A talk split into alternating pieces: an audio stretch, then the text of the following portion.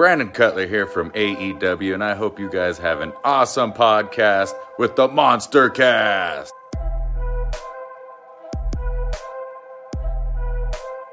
What's up, you guys? Sean Ross Sapp, Fightful here. You're watching the Monster Cast with Jack and Ryan. A big shout out to those fellas. Good people. Check them out.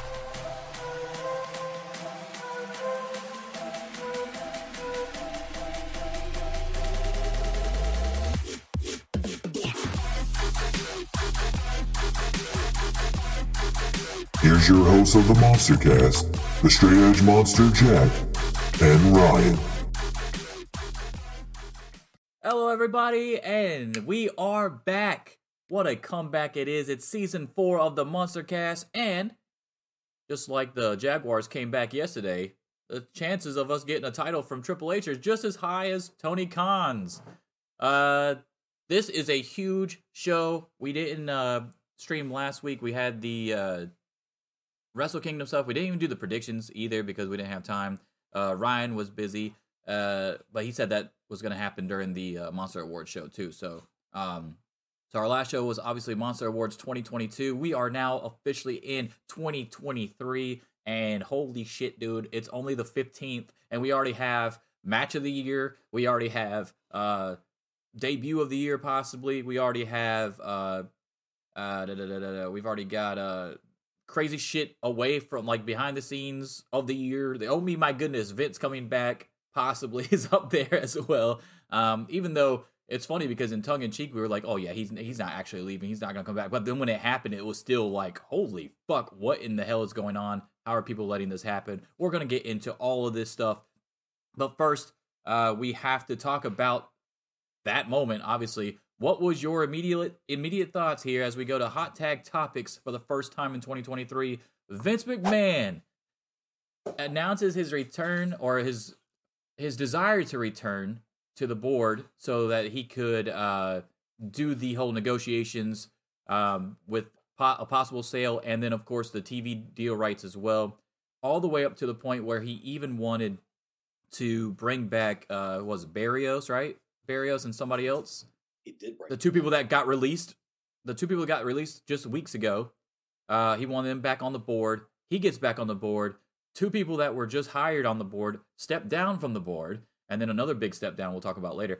Um, but now he is literally back, technically in charge, and not, not that he was ever out of charge. If you pay attention to everything, he has what eighty three percent of the voting power or whatever. it's eight. It's at least eighty. Um, so he uh he somehow weaseled his way back into this, and now there's been all hand on decks meetings with the actual talent and with Triple H ever since um, to try to put people's minds at ease, but it's not working. It's not working at all, dude. And then of course the big the biggest part of this where it blew up uh prematurely, I might add, is the Saudis possibly getting it. Like, I mean, the whole Twitter meltdown. Like, we thought Twitter was going to melt down when Sasha showed up in New Japan. It was nothing like this. When it was announced that the Saudis were uh, agreed in principle to a deal to buy WWE, uh, everything just fucking shut down on the internet. Um, so, what is your thought process right now, and um, the way that you're the, the way that you're seeing and taking everything as it comes out, as far as the news going with uh, the sale, with Vince coming back, all that kind of shit? I wasn't surprised when he tried to reclaim control or whatever. It's like, yeah, of course, he owns eighty percent of the company. Uh, he had already said, like, I think it was like two weeks ago. Um, there was a report that came out that said that he felt like he shouldn't have stepped down and that he was given bad advice. Um, it wasn't bad advice; it was actually really good advice. You should have fucking stepped down. You had multiple sex scandals and payout scandals and all kinds of stuff. Hundred percent stepped down. Um, but he felt like he got bad advice. So as soon as that report came out, I was like, this motherfucker might be trying to come back because you don't have that mentality and 80% of the controlling interest in a company and not just try to put yourself back on the board. Like, that's just, it, it seemed to make sense to me that that's where it was going. Um, that is where it ended up going. Uh, as far as all the sales stuff, the Saudi stuff was premature, but also wasn't. It's not like they don't necessarily have something like a verbal kind of whatever Um, that didn't come out of nowhere. That was a lot of smoke for there being no fire. Uh, it wasn't just one report either. Uh, there was a guy. There's a guy on. I know this is going to sound like, okay, who cares?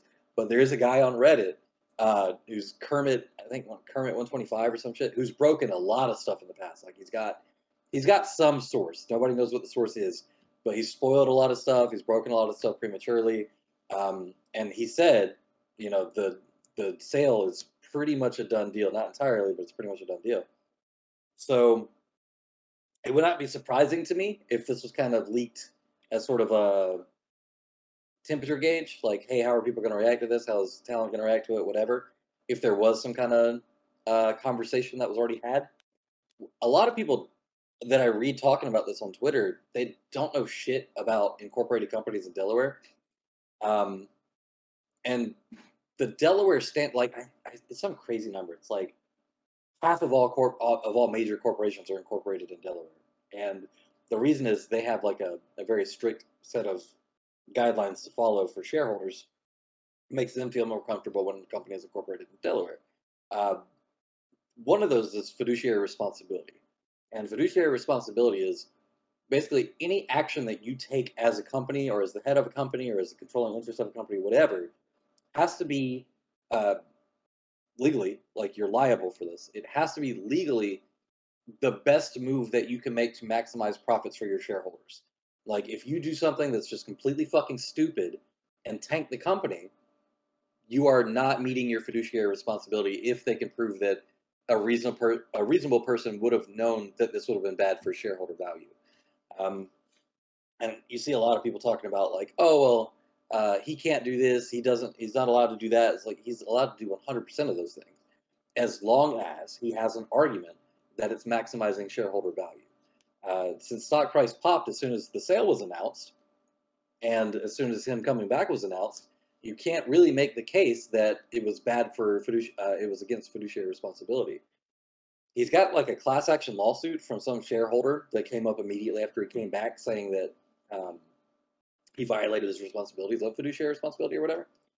Uh, it's going to be those. Those first of all are like dime a dozen lawsuits. Those come out all the time. Anytime anybody does anything, uh, I'm sure Elon Musk gets hit with a ton of them too, but that's a little bit more valid because he's uh, but in this case, it's going to be real hard to prove that him coming back was like um, somehow not meeting that responsibility because shareholders, the, the shares price just fucking jumped like some crazy amount, like 20% or something in a day.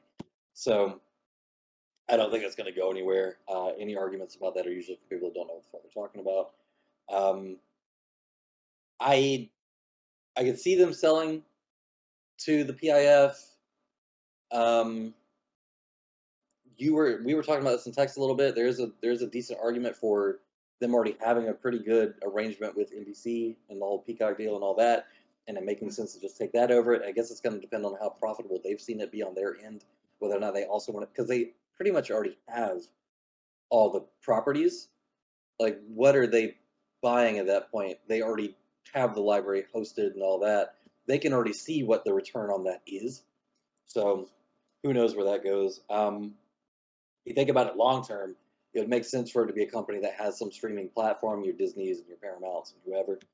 Um, but yeah, Yeah, you I mean- like you hear names like Netflix and Disney Plus or Disney rather uh, are also in there who has Disney Plus and of course has ESPN as well. ESPN Plus, which would work out big time, especially with the news of the UFC shit with the Dana White thing. We don't know how that's all going to unfold. I think obviously they'll still keep it, obviously, because it is a cash cow for them compared to their other stuff. Like they have, um, the, they have hockey and shit now on ESPN Plus and a lot of college basketball. Well, that's not making as much money as it, a UFC does. So, um, so but you do have that potential there as well, and Disney knows that they have uh that platform. You're not going to put it on Disney, but you could put it on ESPN Plus easily. Um, so you got that. Netflix is in the game, and I have no idea how because Netflix is bleeding money.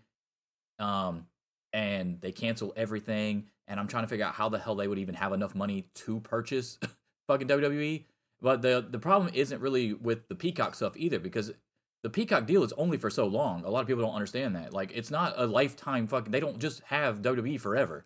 So as soon as Netflix buys it, let's say Netflix was able to get their hands on it, Netflix, one of the few streaming companies out there that don't have, uh, you know, like a, a stable other entity that they combined with. So Peacock has WWE right now, and Hulu has uh, the Disney ESPN collaboration. Um, HBO Max has all the DC shit. Um, so like you have other things, and now and now Discovery Plus, obviously, because eventually they're going to merge those two um, platforms together. I'm surprised they still haven't actually officially done it yet. Um, but anyway, so everybody else has other uh, IPs, I guess is the word I'm looking for, that they can have into their shit. Netflix doesn't have that.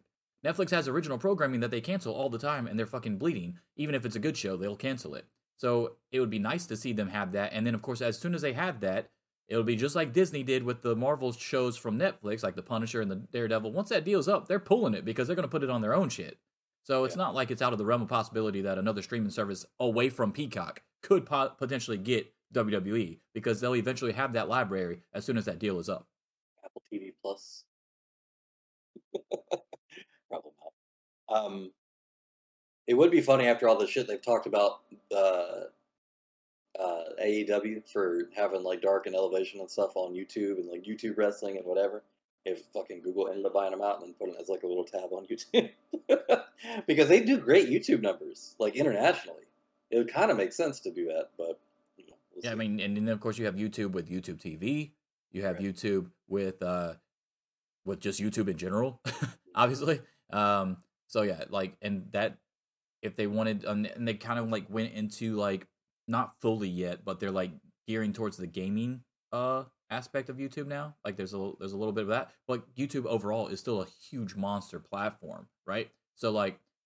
So like you, no one's taking like, like Twitch came out and said, yeah, Twitch wants to buy it. No, nobody's taking that seriously. Twitch is not is not YouTube. YouTube is still the king of video platform type shit.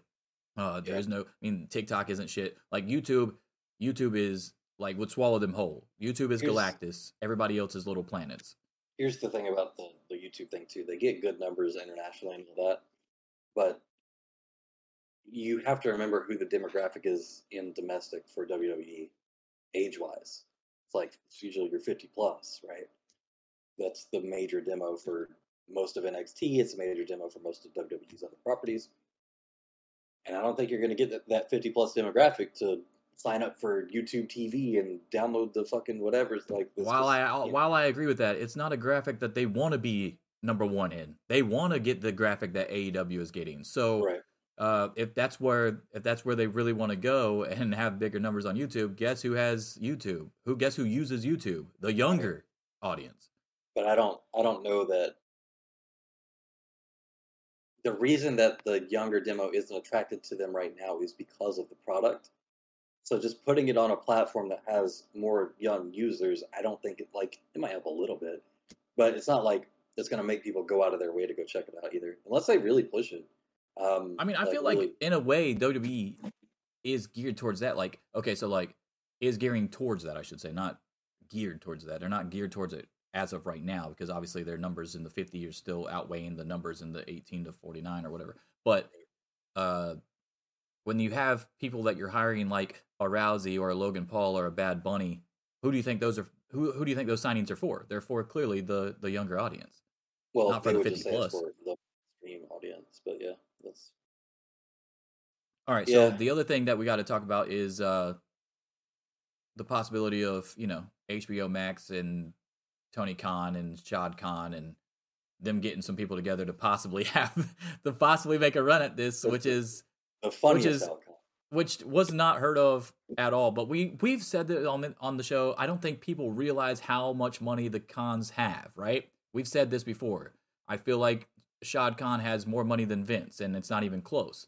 And so, like, this is not out of really left field for us as you know Shad doing the show for now our fourth year. But what's the real life chances of this actually happening? It's got to be like what five percent, right? Something crazy low.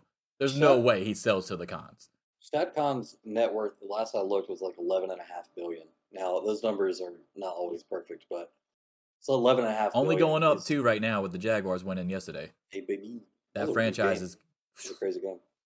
Um, so is it possible? Yes. Is it plausible? if they bring in an outside partner or like other other financier, like as a co-buyer, like your HBO Maxes or whoever, it gets a lot more likely in that scenario for sure. Um, the question is though, Vince, and this is where it goes back to fiduciary responsibility too. If Vince has an offer on the table for seven million to buy out all of WWE, um, and he's got an offer on the table for six million from, you know, Disney or whoever. Technically, to maximize shareholder value, he has to take the higher offer. So even though he's a petty fuck, he's not allowed to just be like, nah, fuck that other billion dollars and fuck my shareholders. I'm going to go with the lower amount and get them lower paid out when it goes private, when all those shares get bought up. So the funniest outcome is that they have the highest bid and he's like forced to take it. Do I think that anybody on that side views it as a six billion dollar property or whatever some of the fucking numbers floating around were? No, I don't. Not even long term. Like the numbers that we were seeing for WWE Network were like at at nine ninety nine, like even for a million subscribers, ten million subscribers, it would take so many years to bring that like back to that amount. I'm not sure. I, I'm sure a lot of that valuation that they're coming out with is coming from like the merchandising deals that they have all over the place with everything and everyone. Um, but even that stuff, I'm not. I'm not seeing it as like that's not a six billion dollar property. I don't know why that number keeps getting floated. The current market valuation of the company before the price spike was like, uh, is uh, just a tad, a tad under two billion, if I recall correctly.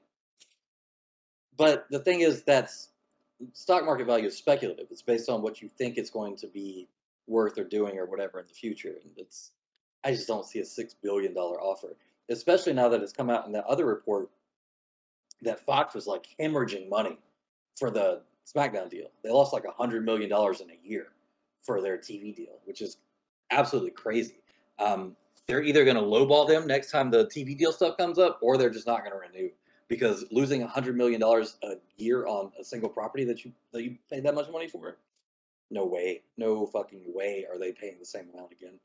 So, uh, I guess my new TV my deal my, numbers my come out, thing with the this whole thing is go up. is even though you were talking about how if he got an offer, let's say from the Saudis that was, you know, three billion more than uh Disney or whatever, and he has to take the Saudi deal. I'm sitting there like, is there not a way that he can uh explain this to their people that it would actually be better in the long run for the shareholders to not give it to the fucking Saudis because of the long term plan instead of a short term, hey, cash grab real quick? No, because they don't. The thing is, when shares get bought out, you don't own those shares anymore. You get a payout of the private. Because when a company goes private like that, they're buying all the existing public shares, and then that just becomes their stake in it. So the only way that he could be able to, the only way that he could possibly uh, convince people that that was the right move to do is if they stayed public when Saudi bought them. Saudi wouldn't stay. I know a- they wouldn't. I'm just saying if they if they, they if, if he can't. was staying public this way and this way, and he said, "Hey, I'm going to go this way, even though it's smaller right now, because we're still going to stay public, and then that way you can still make money off the shareholder type deal instead of a one lump sum payout or whatever once it goes back private." I mean, they can't do that for Saudi. They might be able to make that argument for other buyers, but not for Saudi because it's it's their it's the Saudi Arabian Public Investment Fund, which means Don't we feel like this really comes down to what Vince is even going on in his mind? What is he trying to do here? Is he trying to just get back in charge and go private so that he can never be out of charge again until he dies? Or is he actually trying to benefit the company in the long run? Because with what we've seen so far, it doesn't feel like he's actually trying to benefit the company. It feels like he's trying to kill his own fucking company, which is crazy to me. Um, somebody that was like so slow and methodical, right? When he took over his dad's company, he started pulling talent from other people because he wanted this global or national uh at the time, national uh promotion or whatever, right. and start killing all the other ones because he wanted all the best talent from all the other places, right? And he like built this whole thing and he slowly built it up, built it up, built it up, and now it's like he doesn't care anymore. Is the vibe I'm getting. It's crazy to me what he's doing. I think he still cares. It's just, I think that he's a little bit short-sighted when it comes to his, uh, whatever, this politely, is I think his ego is not allowing him to see that the company is fine without him. I think he thought that as soon as he left, it would crash and burn. They would fucking beg for him to come back, and that's just not what happened. So now you're in a situation where he's like hearing out of one year, like, "Oh, you should have never left, bro. You got bad advice. You didn't have to leave over that. It would have all blown over." And then he's seeing also at the same time, the company's doing fine. People are excited about the Triple H booking. They're excited about like the direction of the company or whatever. And I think a lot of that just got to him, where he'd been telling people for years, "Hey, this company can't live without me." That used to be his argument to actual shareholders, like during board meetings and stuff. One of the I remember distinctly when they were talking about having him leave when the first scandals first broke. They were like, "Look, like we know this looks bad, but he has to be here, or this company can't run." And now he's realizing that's not fucking true, and it's probably hurting his, his pride a little. Well, I feel like that was true back when they weren't public, maybe, but not not when they're public and now they have a board of directors and shit. Maybe when he was like really the head head man or whatever. Yeah, that Right. might have been true, but not now. Not when you put Stephanie and Triple H in positions of power and they actually learned the job and branched out and got other responsibilities and we're doing good at that and all this other shit. And then Triple H takes over NXT and that catches fire and stuff. And it's kind of like, well, they're already learning the tricks of the trade and doing all the things necessary that they have to do, going to all these meetings and board meetings and talent meetings and all this stuff. And they're already learning all this stuff with being around Vince all the time. So then when Vince leaves, this was the whole thought process through all the fans that when Vince leaves, we'll be fine because he'll sell it to Stephanie or give it to Stephanie and everything will be good. And now we're seeing that that's clearly not the intention at all. And uh, it's uh, that's why I think that's one of the reasons why it feels like he's trying to kill his own company, honestly. Yeah. And what is he going to do with the money from the sale? The, the dude's already rich. Like what what, what is it that you need exactly? Like I don't understand. Like I would be way more um enthralled with the prospects of my company succeeding even after I'm gone than hey, if I go down everybody goes down. Like that makes no sense to me at all. That's so stupid. All Buy that work you just yacht. did was for nothing. buy another yacht. Look, once you get to that level of money, I feel like your brain is fucking mush. Okay, you, I don't. People sometimes have a really hard time comprehending how much like a billion dollars is, but it just for fun. One time, go into Notepad, type out one hundred thousand dollars. Okay, you and then copy and paste that ten times. That's a million. Now copy and paste that until you get to a billion, and you go from like a text pad file like this to one like fucking this. It's it's a crazy amount of money. Like you couldn't spend it in a fucking lifetime. So this whole thing to me is weird. Like it's it's just completely asinine. Um, yeah, like, uh, I've I've said multiple times in real life uh to others of like, dude, even if I just had a million, I'd be set. Cuz I'm not stupid and I would know what to do with it, right? right. You go right out there, you pay off whatever the vehicle is you have, you pay off your uh, house with it, you pay off your credit cards or whatever have you, and you still have a shit ton of money, a shit ton. I just go to a part time job or open up your own little bullshit side business. That's not crazy. Buy a buy a house outright for two hundred fifty k. Never Yeah. pay a fucking house payment the rest of your life. Let it appreciate in Airbnb, value. Airbnb another one. You could do an Airbnb another one, even though that's kind of killing the house markets. But you get what I'm saying, though. Like, Give it another 10 years after you buy the 250k house, it's worth even more because it just always appreciates. It probably is going to gain a rate faster than inflation.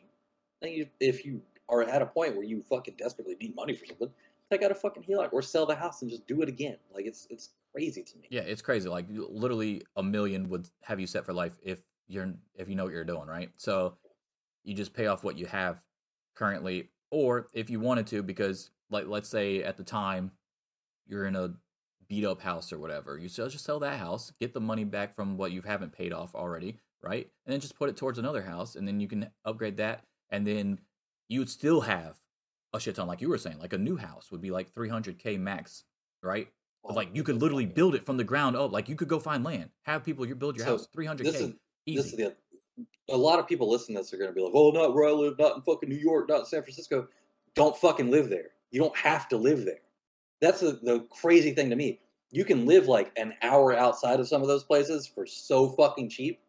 If if you really love that city, come on, man, just drive an hour and into put the th- fucking to put this in perspective even more so i live literally on the beach like no Mm. joke the beach is a four minute walk from my fucking house to the water. Like I could get to the water in four or five minutes walk, right?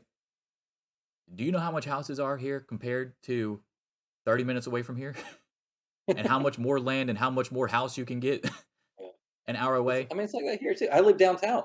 I live downtown in a mid-sized city, but it's in the southeast. So I paid 122 for this place in 2015.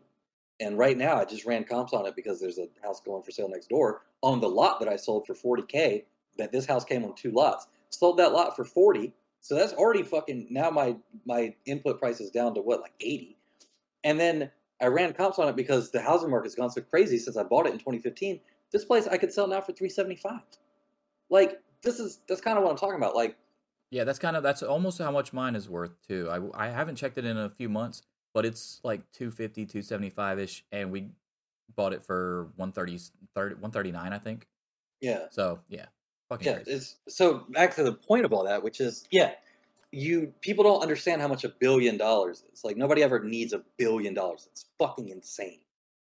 And if he's got 80% shares in a company that's valued at a little bit under $2 billion right now, he's, you know, over that by quite a bit. He's, he'd be at like 1 point, whatever the fucking math is, 1.6, 1.8. I'd be fine off of just the shares that Triple H and Stephanie have sold. Yeah. They uh, sold all their shares. I would be fine, it's dude. Completely fucking silly, dude. Like they're like, no, we gotta live in Connecticut. I'm like, okay, Connecticut's pretty expensive, but it ain't a billion dollars expensive, bro. You're gonna get you can get like a really nice house out there for about a million bucks, and then you're good. Like it, uh, it's so yeah. I- don't think it's a money thing. I don't think it's a greed thing. I don't think it's like he wants to go buy another yacht. It- It's got to be a pride thing at that point. Like it, it can't be a money thing. So, Do you think he ever shows back up on TV? hopefully not, but he might. I mean, it depends on what kind of level of control he has. I know that with Triple H being in creative, he probably won't want that. They apparently have had some issues even Yeah. before Vince left. We'll get into that too when we talk about Steph, obviously later. But yeah, apparently there's Yeah. some issues between Steph and Triple H and Vince as well, on top of all this other stuff, because they obviously don't want to sell it. and well, they obviously know that he's not helping. So, um, but yeah, man, I I don't know what his motivations are or could be aside from just he saw that it was still doing fine when he left. He didn't expect it to still do fine when he left. He's got other people telling him, "Hey, you didn't have to leave," and now he's like, "Fuck it, I'm gonna come back." That's that's it to me. All right, let's move on to the next. I mean, because that that's going to be a developing thing for the next what half a year, right? Because they're going to be doing the uh the TV contracts and all that stuff soon as well after the sale. So we got the sale first, possibly if it sells, and then TV deals too. And that's the other thing that we didn't really get to touch on is who's going to want to touch a deal with the Saudis if he sells it to them when they fucking purged everybody from the PGA Tour to LIV golf and they still can't get a fucking TV deal. No one wants to work with the Saudis, dude. Yeah, that's true too. Um, That's your other issue. So yeah, you can sell it, but then when your TV deal that comes up, and the whole reason that he was saying that he wanted to come back is to for a potential sell and then to help with the new TV contracts. Well, if you sell it to Saudi, how how magical do you think you any. are that you're going to be able to work a TV deal out with people when Fox is coming out saying that they've been hem- hemorrhaging fucking 100 million plus every year since they've done the deal with you? WWE now on Spike TV. Um, yeah, I don't know what's going on with that. Um, I will say though that if if Saudi does end up controlling it, most likely, I think Vince will be able to convince them that hey, that product that you guys all like so much was like that because of me. And if you keep me in charge, I still have all the connections to do the TV deals and whatever, so you don't need to worry about that. Which might actually be true. Um, if if Vince is able to also convince the network, so he's like, look, they own it in name. It's their money backing it, but I'm still running stuff here, and you would be going through me and all that type of shit. It'd probably be okay. They, I'd love to see. I would love to see USA's numbers because USA has had wrestling way longer than Fox has, right? Yeah. So the the USA deals that they made for um for Raw to keep Raw or whatever, because we know it wasn't a big splash thing like Fox's was, and we also know that USA was not willing to spend what Fox was willing to spend when those last contracts came up. Because if everybody remembers, USA has had both. they had both at the time when that one contract ran up, and they're like, "Oh, we'll keep Raw, but you, we're not gonna we're not gonna buy SmackDown too because uh, we can't compete with Fox's uh, deal or whatever that they were throwing out." So I would love to know what the shit's going on, like how much money USA is losing, if at if any at all, and then maybe maybe it's not that bad, and maybe they just get Raw back. I mean, get SmackDown back and have both again, but for way less than what Fox, what basically the fucking money you stole from Fox for that for that deal because you tricked them into uh, purchasing the uh, rights to have that show for what was it five years or whatever it is. Mhm. So that would be interesting too. I, I wish those numbers would come out because then we really get a handle in a uh, on what exactly is might happen here. Because I'm telling you right now, if USA is losing, not not the same amount of money because it's not possible because they didn't put that much money into the deal, but uh, they're losing like the same ratio of money that uh, Fox is. That's that's not good, dude. That's not going to be good at all.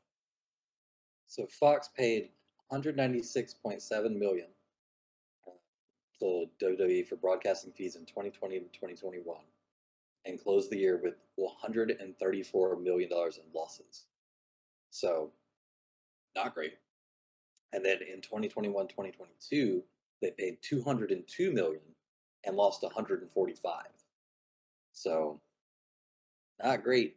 Um, when your your profit is barely 50 million, 55 million, and well, profit. Your gains are are only 50 million, 55 million, and you're spending 200. The crazy question No is about this all is like the ratings compared to other stuff has still been good though. So how are they bleeding so much money when the ratings? Uh, did they just think the ratings were going to jump up to like five million or something? Like I don't understand. Just because it was on one of the major four networks. Either, I mean, advertisers just not being willing to pay as much to advertise in the program, I guess, because that's where the, most of their money for posting that's going to come from. All right. So we'll keep you everybody posted on that as the story definitely develops more. But we got to talk about uh, Wrestle Kingdom 17, but one in like one particular part of it.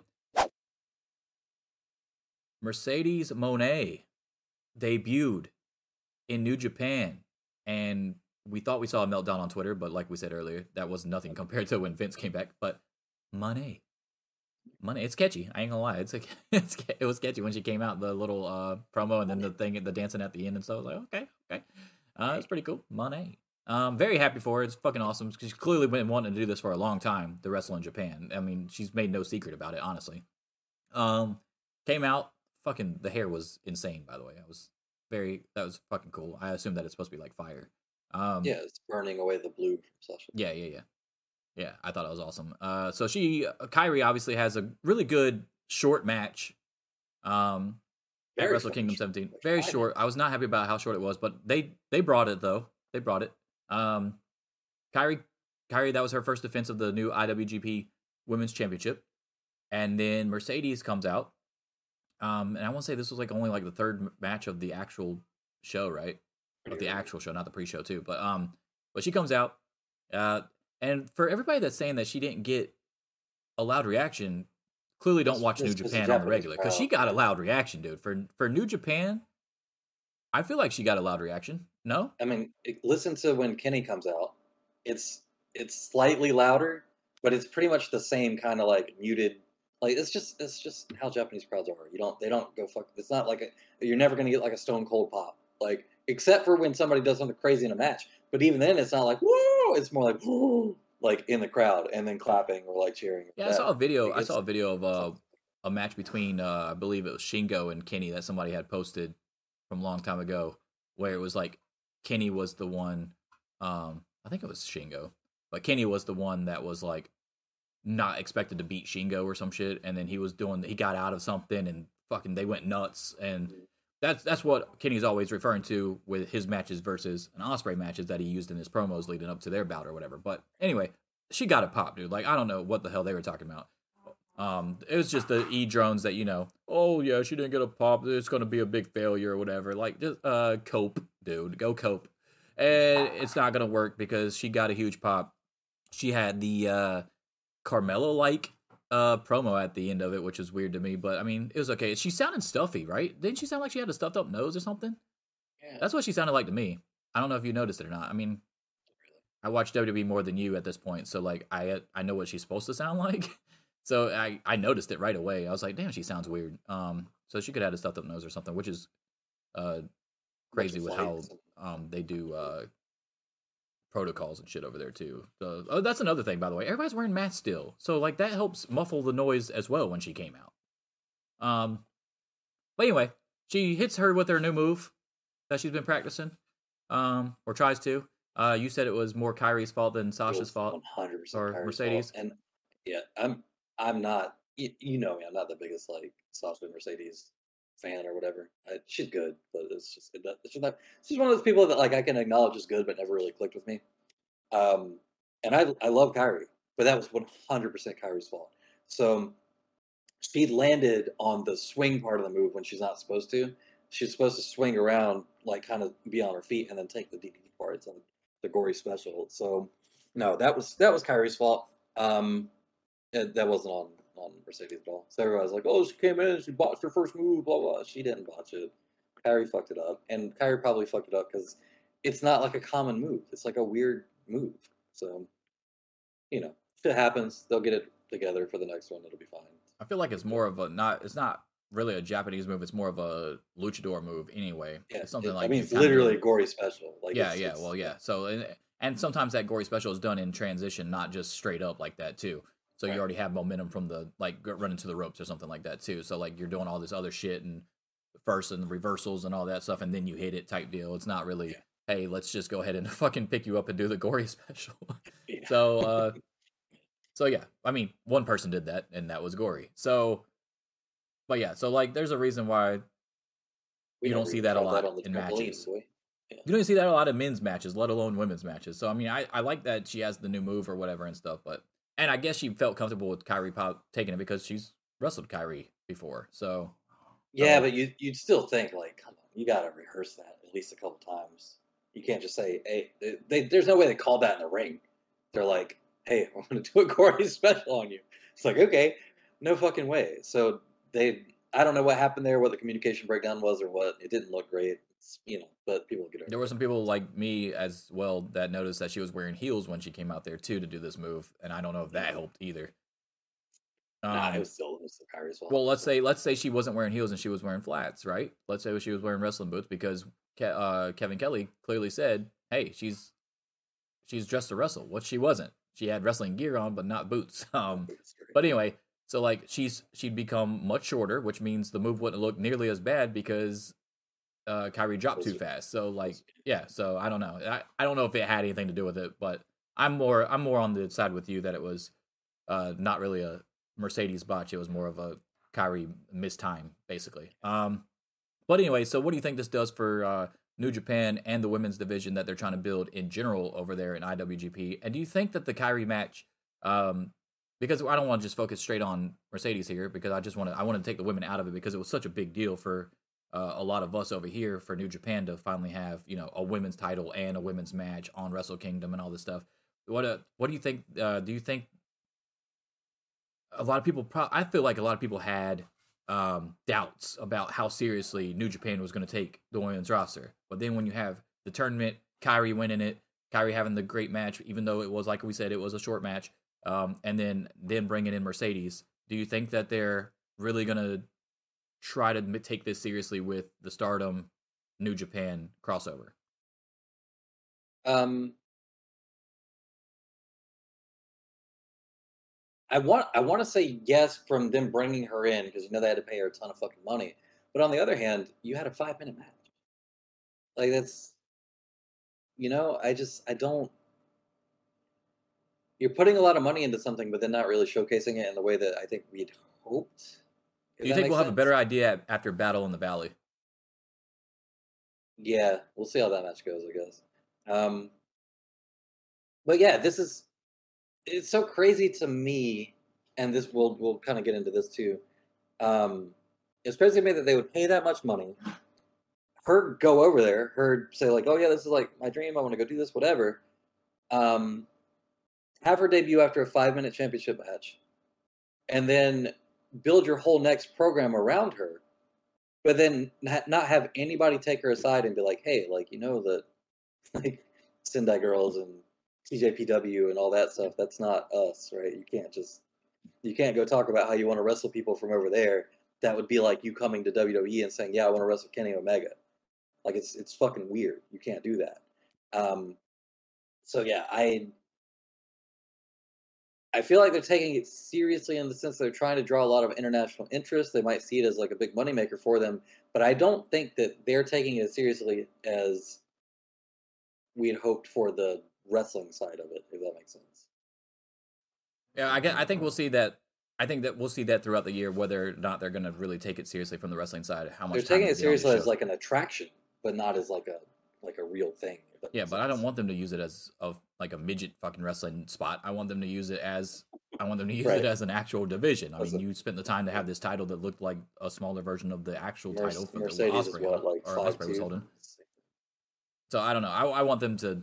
I want. I mean, I'm hoping that they're taking it seriously. I'm. I want to. I want personally to say there's a couple reasons why they kept the match short at Wrestle Kingdom. They're trying to eat. They're trying to slowly introduce the women to the New Japan crowd. Right. That's one.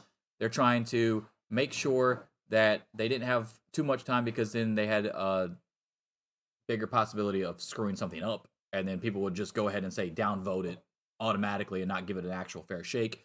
And number three, and I think the most important thing is that you had to allot time for Sasha to debut, which she took up a bunch of time with the intro video, then coming out to the ring, then pretending to be her friend, and then turning on her, and then ha- cutting the promo after. All that time, I feel like would have went to, or at least part of it would have went to the women's match as a whole if it wasn't for Mercedes' uh, debut. So I'm I'm I, that's my optimistic view of it. That's what I'm hoping is going on. Um, but like I said, and also you got Wrestle Kingdom. That's your biggest stories that you've been telling. So the Kairi match in itself, even though it had a storyline behind it, sort of, it wasn't nearly as much going up as far as hype goes to the Jay White Okada or the Omega Ospreay and shit like that, or the Great Muta's final match in New Japan, you know, shit like that. So I think that might have had something to do with it too. Let's give it a let's give it some time and see what happens and how much time they get at Wrestle Kingdom 18 and see if it actually is a big jump or not. Um, I think that has something to do with it, and I think we'll get a little taste of that when it's not at a big show like Wrestle Kingdom with the Battle in the Valley thing, and let's see how much time they get with that.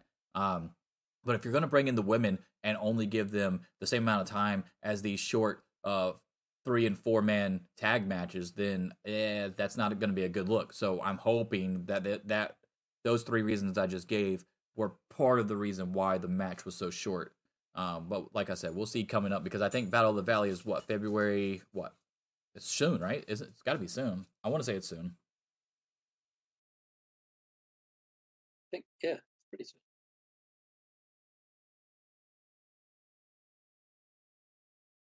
Yeah. I think it's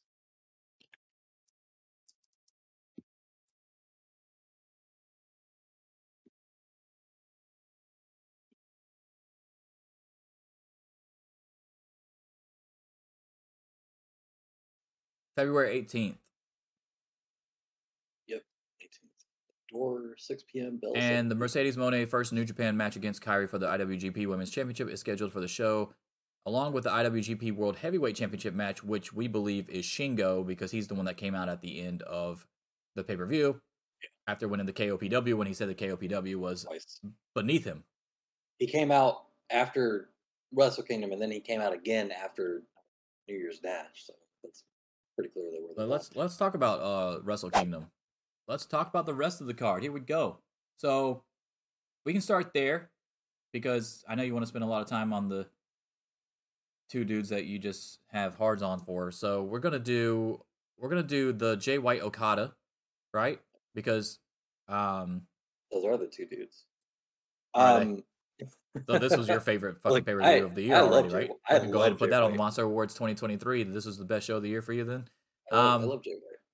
Um, so let's do. He's great. Oh no, it's going to be in the running for sure. It's going to be hard to top it. Um, so Okada and Jay White, what did you think? Really good. you match, watched it in really a vacuum, so you didn't. You, let everybody know that you didn't watch it after the Omega Ospreay because you didn't want the match ruined for you Right. as far as quality of match and stuff because you knew nobody was about to follow that. So as soon as you got done watching, uh, Ospreay and uh, Omega, you cut it off and went to sleep. Well, went to bed. and then you woke up and watched the the last match in a vacuum by itself because you wanted to have a break because you was like, no, there's no way. That's like, well, I won't say it's the same quality type quality, but it's the uh, it's the uh, what the hell was it? It was the um, oh, the Hell in a Cell situation. So you had Mankind and Undertaker go on. Steal the fucking show. No one's talking about anything else, and then Austin and Kane had to go out there and have a world title match. There's no fucking way, right? There's no fucking way. So, um, so what did you think after you watched the Jay White Okada match because of the way that you watched it? Did what like star wise, uh, outcome wise, uh, the outcome match quality wise, yeah, all that You stuff. weren't you weren't gonna have Okada lose the Wrestle Kingdom right after Inoki dies. It just wasn't gonna fucking happen. You weren't gonna have a Gaijin walk away with the, the world title right after that. It was just it was too obvious. Um, I thought the match itself was really good. Um, they even knowing that in my head, like there's there's no way they're gonna have Jay White walk away with the belt. There were some spots that they did really good false finishes. Um, the entire match was incredibly well worked. I I can't think of anything that popped out as like egregiously bad for sure. Because sometimes you know you get shit where it's like, oh, it's too much Gedo interfering or too much bullshit. Like there wasn't really anything that stood out as super bad in that sense. It was like a straight, you know, relatively straight match. Um, if not for the Omega Ospreay match, I would say that a lot more people would be talking about that match because it was really well done. Uh, but the outcome was such a foregone conclusion that I, I just felt like, you know, that that does take away from it in some sense. But it was it was probably like my second favorite match of theirs together. So for whatever that's worth, um, and it does continue Jay White's more interesting story arc where he's like, you know, fuck, like maybe maybe I'm not the guy. I thought I was the guy. Maybe I'm not the guy. Should I still be here? That whole thing. So, and word is that his, uh, I think his, I think they got married. His his wife now is pregnant apparently, or is expecting her to be, or trying to be, or some shit like that. Something involving a kid. So he wants to, and he lives in Florida. So um, I think he wants to to come to the U.S. full time. So they're doing this whole like uh, the Hikuleo match after that. And will he leave? He de- he never said leave New Japan. He just said uh, the loser leaves Japan. So he may be coming over to the states to do the the New Japan ROH crossover stuff or something like that. So we'll see. But um, yeah, as far as the the Okada match, it was the right outcome. It's a predictable outcome. Um, it's a really well worked match. Nothing else to really say about it.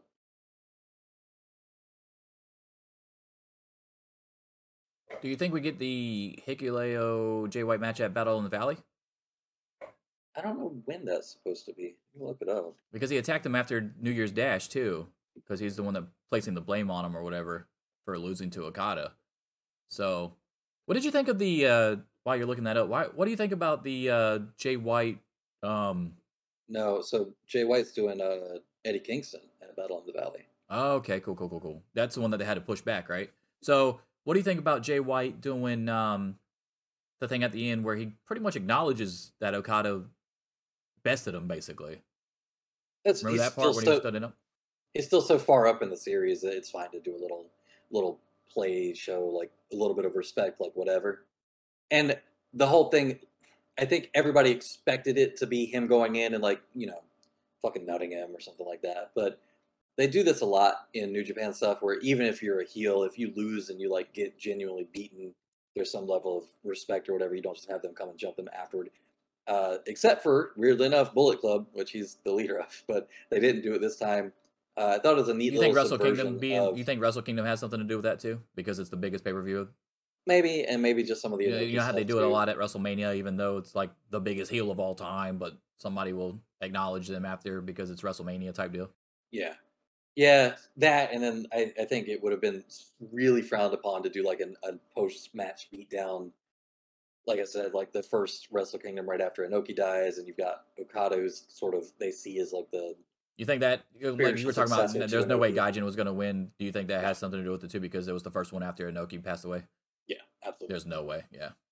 Um. Okay. So Do you, who do you think's going to lose though in the loser leaves Japan match? Because now there's reports that WWE is interested in uh, not only Hikuleo but also your new never open weight champion, who also just beat the former uh, champion in Carl Anderson that left fucking WWE, and then Tama Tonga was talking mad shit about it, and now magically he might be leaving as never open weight champion too. Um, uh, what do you think about them being interested in both? And then of course, uh, who do you think loses the match between uh, Hikuleo and Jay White? Who leaves first, basically? the the bloodline is the most over storyline they have.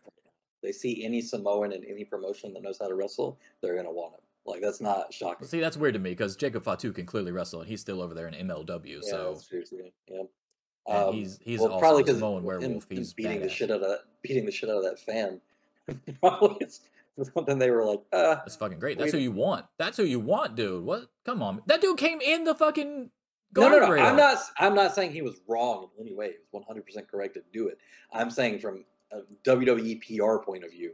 Do you want? yeah, that's the same dude that did the PWG shit with Daniel Garcia. That's why the video started Yeah. resurfacing again because the Daniel Garcia thing is the new one when JAS showed up in PWG, but the Samoan Werewolf when Jacob Fatu took him out, that was older. But yeah, that Yeah. guy has I don't know why they no keep brain him come cells, to apparently. shows. Get the fuck outta here. question. Who who the fuck looks at Jacob Fatu and's like, yeah, I'm about to fuck fuck you up. I would. No, no, I fucking would. There's no man's fucking way, dude. Come on, like Garcia, like Daniel Garcia, he's just flipping him off and he's kicking you in the hand. Okay, I get why you're kind of pissed off about that, right? Because it's PWG, but and you're that close to the ring and stuff. But really, dude, Yeah, Jacob yeah. Fatu, fuck that. You literally walked in there, so you really thought you had a chance. Walked in there talking shit, got one hit knocked down, and then just stumbling like a dipshit for like minutes afterward. From a lariat, dude. You got fucked up from a lariat. Oh god. That's good Well, shit. hey, so did Hangman. Don't talk shit. Um, stuff hurts. Yeah. Uh, Yeah, so did Moxley, motherfucker. fuck you. Mo- Moxley's wasn't real. fuck you. Moxley's was Moxley's wasn't real, but yeah. Um, I'm not surprised, that especially with Hikuleo. You know how they're crazy about tall dudes. Um, Yeah, so I, gotta- I thought I was more surprised with Tama just because of his age, but I'm not surprised with Tama either. Be, be honestly, since we're talking about Wrestle Kingdom, the match with Carl Anderson was good all the way to the final move. I liked that match. A lot of people were hating on that Yeah. match, but I liked it. And then, It of course, the stun gun at the end was the only botched move. I just did not like. I mean, that ruined it all for me. But as far as before that point, I was digging that match. Honestly, they were fucking each other up. The crazy thing about that is I saw people online saying that he botched it on purpose. I'm like, bro, him and him and Tom Tong have known each other so long. They're actual friends. There's no fucking way he's gonna try to shit on him in a match. He just messed it up. It's not a big deal. It happens. Wait, who who was shitting on who? People were sitting on Carl Anderson saying that he fucked it up on purpose. Why would Carl Anderson lose to a move that doesn't even connect? That makes him look worse. I I don't know, dude. These people That would make him look like, worse. "Oh, In kayfabe reasons, that would make you look worse because you didn't like, he actually hit it up the on move, purpose, and you still he- took the three count. Yeah, he was Bobby so Fish took an actual GTS belt. and tried to kick out. Like, don't, that's bullshit, dude. That's the dumbest shit I've ever heard in my life. No, Yeah, I agree with you. That's That one hundred it percent false. Super stupid. Um, but even even if like he was so petty that he was like, "Yeah, I'm gonna mess this up on purpose to make you look bad," to someone Wouldn't else the more petty thing to be to do the Bobby Fish thing and kick out? At three, Wouldn't that be that? That would be the more petty thing. yeah, uh, or just immediately get up and walk out and do the Austin Aries. Um, yeah, no, they, they and even at the press conference after, Tama Tonga is like, "Oh, I'm so glad to do this like with people that I love and." I love Carl Anderson. They came up and they fucking hugged and all that stuff. Like they're clearly friends. Like he didn't. Well, the thing is, is. I Tama mean, really does give off the the feeling that he really loves being in Japan. So it would be crazy to me if WWE was able to get him. Um, Oh, well, here's the thing too. We've talked a lot about how shitty WWE's tag division is. Bringing in God would be great. It would it would liven it up. Get another pair of Samoans in there. Go tussle with them Usos. another because they're a great tag team. Um, it's not like Tanga Loa was doing much, so you could do that. in a perfect world, I would love for them to bring them over with Fatu, maybe after the the Rock thing with Roman, The At WrestleMania? bloodline. and then have Fatu be the new guy to challenge Roman, and then that's his backup. Basically, that, that makes sense, right? Like I think I would I would dig that. That would be cool as fuck. I don't want them to just come over to WWE and be part of the bloodline just because they're part of the bloodline. You know what I'm saying? Right. Like, Yeah. I want Haku's side of the family to fucking go against Roman and like say, "Fuck this, we're about to fuck you up." Take the tag titles, put them on uh, uh, Guerrillas of Destiny, and then put Jacob Fatu in a position where he's fucking everybody up, and he is eventually the one to take it off of Roman if they don't give it to The Rock or Cody before then. But I think that would be fucking badass, honestly. All right, so we got to talk about Great Muta's last match in New Japan. Yeah. What did you think of it? I there's Meltzer liked it. He gave it a high rating for a multi tag match. Uh, obviously, he had Tanahashi and uh, Shota, and Shota got the pin, which was really cool. I thought that was awesome.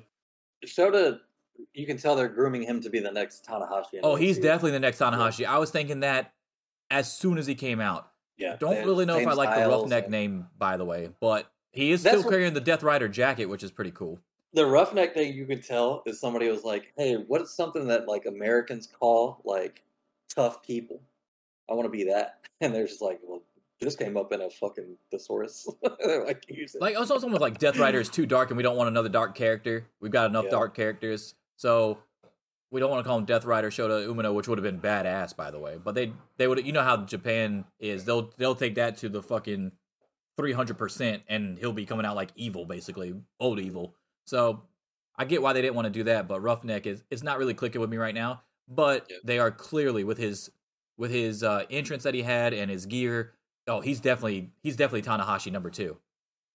Yeah, for sure. But I thought it was cool that he got the win, and I also thought it was really cool that Muta technically got the win in his last match because um, I don't always agree that the veteran should lose on his last match. You know what I'm saying? Especially like if it's a tour situation like Muta's doing. Um, he did lose to Nakamura, obviously, in a really good match. Um, but it doesn't necessarily have to lose. Like if I guess if it was a singles match, okay. But I would have been really disappointed if that was a three on three match and Muta would have lost or taken the pinfall or something like that. That would have that would annoyed the fuck out of me. Um, there was a question from Kevin Kelly about Tanahashi during that. How many more Wrestle Kingdoms are we going to get with Tanahashi, and is he ever going to get back on top? I gotta say, I don't think he's going to ever get back on top as far as the IWGP Ch- World Championship. He does not look great he he had a couple years where he was like really fucking fit and was moving a, a bit better and then you know i'm not i'm not shitting on the guy he's he's older like you fall off a little bit but he had a couple years where he was in really great shape he looked really good at forbidden door um but yeah he looked slower here um he looked like he had he'd gained a little bit of weight um not clearly crazy see that he's got. You can clearly he's got like the great colleague back issue going on. You can see Yeah. that. Like he can't It- move his back. Dude. he walks tough, yeah. Um, got a rough neck. I, don't, I don't know how to explain it, but he um he's he's definitely not as uh ambulatory as he used to be for sure. Um, but you know you have guys like Yuji Nagata who weren't moving great either, and still had another fucking eight years in their run, even after they started losing some of their mobility. It just I guess it depends on what he wants to do, what kind of style he wants to do. I don't think he's going to keep being able to do that fucking high fly flow forever, for sure. He might have to come up with something different because that's got to be hard. Just on don't be just everything. don't be as boring as the money clip, and we'll be all right. Um, Yeah, there you go. what do you think of uh, Zack Sabre Jr. winning the first TV championship? Everybody thought it was going to be Ren Narita after he got to the final because they're like, holy shit, they're building up a lot of these new guys. You got Shota out there, and you got Ren Narita, and uh, it looked like he was going to win it, and then all of a sudden, not only does Zack Sabre Jr. win, but now because of Suzuki Gun being disbanded, he's got his own little stable forming. Yeah, I kind of wish instead of them doing the TMDK thing, that they had had him just start like fucking Saber Goon or something, and basically fold in everybody that was in Suzuki Gun before. That would have made more sense to me. Um, but I'm, you know, I'm fine with this too. Let him branch out, do his own thing, get out of that that shadow. Um, the match itself was was good. I like the match. You know, I I'm somebody that didn't used to be crazy about Zack Sabre Jr. matches for a lot of reasons, but he's he's grown on me. Um, I like watching his matches now. I thought they had a, a pretty good one. Um, going forward, him as goddamn that TV belt's so ugly. That's not just me, right? That weird box shape, like it looks like it's Yeah, we supposed to talked be about it like on a the show before. It's it's not Ugh, good. It's ugly. It's not good. Um, but yeah, I mean, if you're gonna they put it on a new title somebody. I I feel like putting it on Ren Narita because he's less established. Just having him get to the finals builds him up in a good way, but doesn't instantly make the belt feel like it's like a mid card belt when you put it on somebody like Zach. To me, it feels like it's like a bigger Okay, deal. so I got a question for you because of the. And we can talk about this in, in this as well because this is related to New Japan. Of course, mm-hmm. the TV title it looks like it's going to be a prominent title on the possible Ring of Honor New Japan crossover show. Now that New Japan Strong is gone, do you think that has something to do with Zack Sabre Jr. winning it over a Ren Narita as well? um, I mean, because besides Yeah. the IWGP US title, the TV title was just made, and it feels like it was made for that reason. It doesn't feel like it was made because New Japan needed another title because you could have just brought the IC title back that everybody loved. So it's weird that you would just make a brand new title and call it the US title. I mean, and call it the TV title if you weren't planning on using it on multiple platforms of television. And we all know that the rumors are coming out that um, TK and uh, New Japan are trying to do a crossover thing because New Japan Strong failed over here in the US. right. Yeah, they're trying to do a Ring of Honor New Japan crossover, which I think I mentioned earlier. Jay White stuff. Um, Strong. So I think it was Tanahashi that said in some interview or social media post or some shit I don't remember, but he basically said that Strong is ending. So yeah, it could be them having a a mid card title to bring over to whatever that crossover thing is. But goddamn, Ring of Honor already has so many titles. Um, maybe that is just New Japan trying to get one more in there to like have it in their mix. Um, it does make sense in that case to give it to Zack Sabre Jr. too, because he's going to be flying out of um, the UK, which is apparently less of a headache getting to the states than Japan to the states and back. So The other thing I don't understand with the TV title being added in, if you're not going to use it over there, like you had the never open weight title sitting there, right? Mhm. You've got the IWGP US title sitting there, which I said on Twitter, I'm not a huge fan of region based titles when they're not being held by that region. So, like, the Intercontinental title makes way more sense to me if you're going to have it be held by other people in other countries than a US title being held by uh, a Canadian or a British person or a luchador. Like I've never I've never really liked that honestly. It's not a racial thing. It's just like it doesn't make any sense, right? So like you ha- not only do you have the US title, right, held by um a Brit losing it to a Canadian in Japan. That like not, just have the fucking IC title back, dude. Intercontinental title, international title. There's other names that you can use that make it make sense. I don't like it. It's just a personal preference, obviously. But like when you have a TV show over here or or over there or wherever the hell you're going to have this TV show at, um, and trading talent back and forth, and I think it's going to be like, honestly, I think what they're going to do is have a base over here and a base over there, and just trade a few people back and forth type deal, like your champions type deal. I think that's what's going to happen, but I don't know the logistics of it all, and it hasn't been announced yet. I think obviously TK is going to get asked about this after Supercard of Honor, right? You would have to imagine that something else is going to have to come out by then, which I believe is also in February. Um, but I think part of it is just because I'm so annoyed that they got rid of the IC title because I like that title a lot. So when they combined it with the world title, I, we were all pissed off on this show about it. We were not. We were like, we didn't understand it. And then after that, you have you kept the U.S. title, which had a um, lesser history, and then you brought in a TV title too. So you got two titles when you could have just had the IC title. How'd and you you've already got about the never open weight too. That's a mid card title as well. So what? What the fuck? How many titles Back- you need? way back in the day, right? Way, way back. How did you feel about the European Championship in WWE? No, I never liked it. I didn't like it. Okay. It's, What the if same, the it's it's always been the same for me. what if the initial tournament for that title was all European guys, and then they lose it to somebody that's not European? Because I'm just saying they, that should never they should have never been put in this. They should never have been put in the situation to lose it to a non-European guy. It's a European championship. So, do you feel like All Atlantic hits that bar of being just intercontinental? Yes, I don't like the all. I don't like the name of it. I like the way the title looks. I understand it.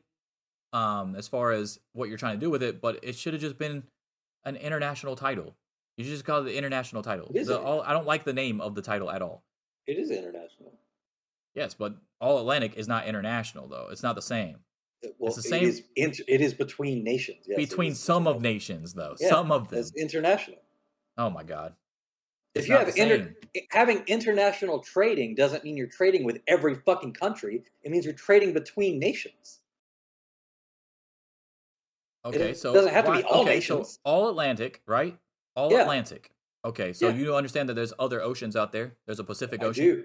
Yes. Okay, so if somebody in Japan holds that title, that makes no sense. That doesn't bother me though. It bothers you. It bothers me. I'm That's what I'm trying to tell Yeah, you. Okay.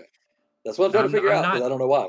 I'm not saying that uh it doesn't it shouldn't bother you. I'm just telling you it bothers me. I don't like it. I've never liked it. You can bring up any fucking instance. I don't like it. Okay. I just think there's other names out there and cooler sounding names than just region basing something like you're in the fucking territory days. The territory days it made sense. The Smoky Mountain champ. They come if I'm the Georgia champion. If I'm the Georgia champion, The Georgia you coming champion. to Georgia to take it from me. You're not fucking defending yeah, the Georgia champion. but champion. then, but then if they leave because they had no, the, in the in in the territory days, the title always stayed in the region. I understand that. But listen, what I'm saying is, like, let's say you have somebody come into the territory to wrestle the Georgia champion, and they're not from Georgia. Why are you even allowing that match in your like whole thing? Shouldn't it only be Georgians fighting for it? Well, There was no, there was only one world title back then. That actually made sense. That was the getting defended everywhere. Now you have multiple world titles and multiple promotions. When the, before there was only one world title. I understand. So what you're saying is that nobody from any territory should have ever come in to even challenge for the Georgia title if they weren't from Georgia. I mean, I understand why they did it back then, but no, if you think about it, no, it doesn't really make any sense. Okay. I because to me that feels like if you beat the champion of a region, then you are was- still yeah, the I champion understand what of you're that saying. region. That's a bigger deal. Yeah. Oh no, I get what you're saying. It's a bigger deal because if if Flair comes in and beats your champion, then it makes it makes it a bigger deal. But here's the thing, dude: is everyone has access to to this title, and the U.S. title is not viewed at the same as a fucking Georgia Championship, World Champion, or a heavyweight championship. It's not the same. You've got two other titles that are above it. What's the problem with that? That makes it worse, though. Okay. If it was their top title, okay. If it's the fucking Japanese world title and you come in and take it, okay, I guess. IWGP title is a world title. So when anybody can win that, that makes sense to me. Being defended anywhere makes sense to me. When you were in Georgia and Georgia Championship Wrestling had their Georgia uh, World Heavyweight or Georgia World Heavyweight Champion or whatever, that made sense. Here's the way I look at it, okay? Let I live in North Carolina.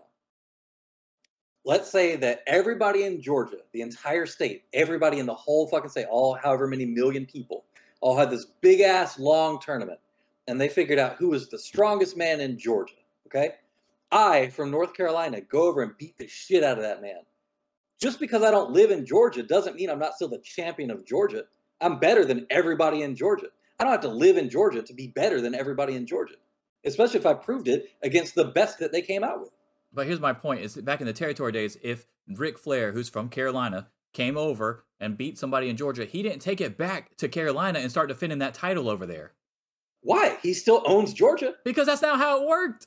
That should have 100% been how it That's works, and not that's how how it it works now for these other titles that are regional. He never even had the You're title saying- on their programming. He would have to come back and defend the title there in Georgia. That's that's If- my point. If I And if why I, the fuck does a Japanese promotion have a title called the U.S. title anyway? It makes no sense. Well, that's weird. But if I recall correctly, the original tournament for that uh, was all U.S. Gaijin, if I recall correctly. I might have to go look up. I might be wrong on that, but I'm like fairly sure. But even that is not as intriguing as if you would have had an international title and had this half be all Gaijin and this half be all Japanese or whatever. That would have been cooler to me, and I think more more people would have been into that. And then it would have made it would have made sense. You could defend it anywhere. Anybody can hold it. It makes sense. No one can be like, "Hey, that's kind of dumb that a Japanese promotion has a U.S. title." And then I it's mean- being defended by a fucking Brit against a Canadian. That that doesn't make any sense. Or you could call it a Gaijin title if you want. I don't give a fuck at this point. But it's already too late. It's not like I can go back in time. World Gaijin champion over here. Uh, I mean, fucking Jesus Christ, dude! Like, it just it's always bothered me. It's a nitpick. Obviously, it's not like I bring it up on the show all the time. It's just fucking annoying to me sometimes. So, the TV title, I get it. TV title, awesome. Um, Okay, so if I uh, back to the Georgia example, if I've proven that I'm better than everyone in Georgia and I beat the guy who's the number one in Georgia, then I am the champion of Georgia because I've beaten the best that they have. And if somebody else beats me, then it makes sense that they're now the new champion of Georgia. But that match takes that place in Georgia. Is my point? It's, It we're talking territory days. It, Kenny Omega is going to go defend that title in America. Yeah, okay. Okay, he's going to lose it in Japan. that doesn't matter though. You shouldn't even have the match in in somewhere else if it's a fucking Japanese title or U.S. title. He goes fucking defend it in Japan. That makes no sense anyway. Why does it have to be defended title. in the? The point is that you're better than the people in the place, not that you defend it in the place. Well, how's he better than the U.S. if he won the fucking title in Japan against a Brit? Because the No, again, no, you just lost, dude. This started no. This started as a, as far as I remember, it was a tournament with all U.S. people. Was the hel- was the tournament t- held in the U.S.?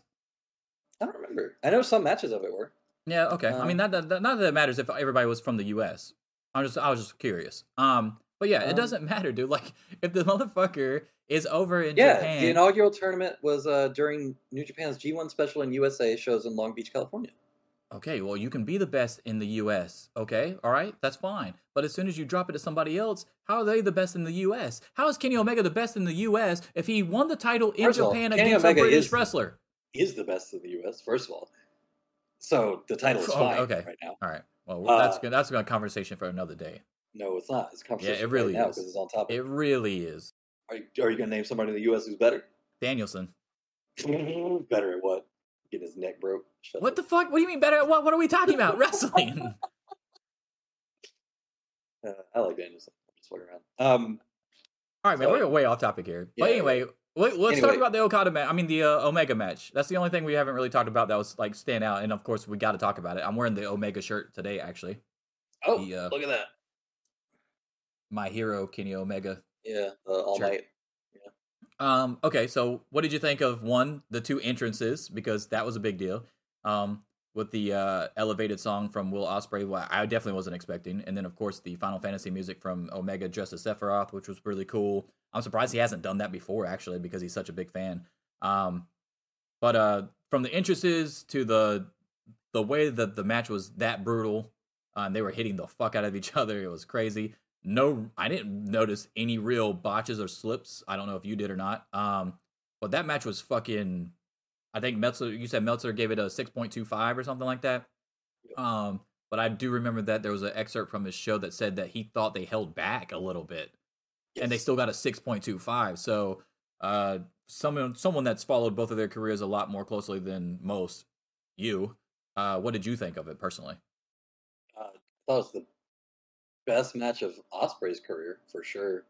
Um, I don't know that it was the best of Kenny's. I think that Meltzer has a pretty good read on comparisons to the Okada set of matches.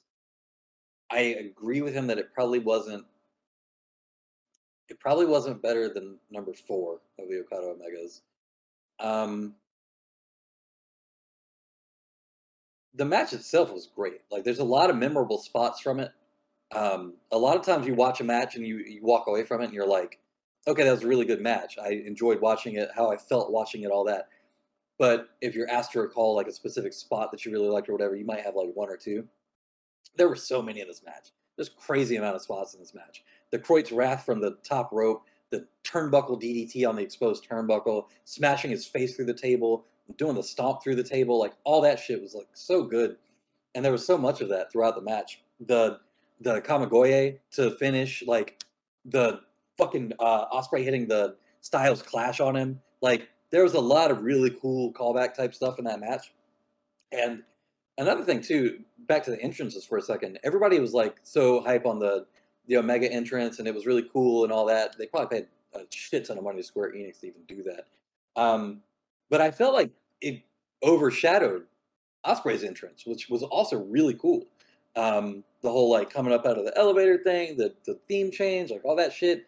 Um, it felt like we talk about like WrestleMania and Wrestle Kingdom in sort of the same vein sometimes because there's so much like pageantry involved, and that's what it felt like to me. Like it felt like a huge deal because of all the the pageantry with the entrances. And then once I got into the match, like super hard hitting, um, a lot, like I said, a lot of memorable spots, a lot of like there there were a couple times where I was like, ah, fuck, like I wish he had sold that a little bit more before going to the next sequence. But even still, that 30 minutes just like flew by. It was like so quick um, by the time they, they got to that point. Um, I've, I've watched that match three times now. Uh, I watched it live.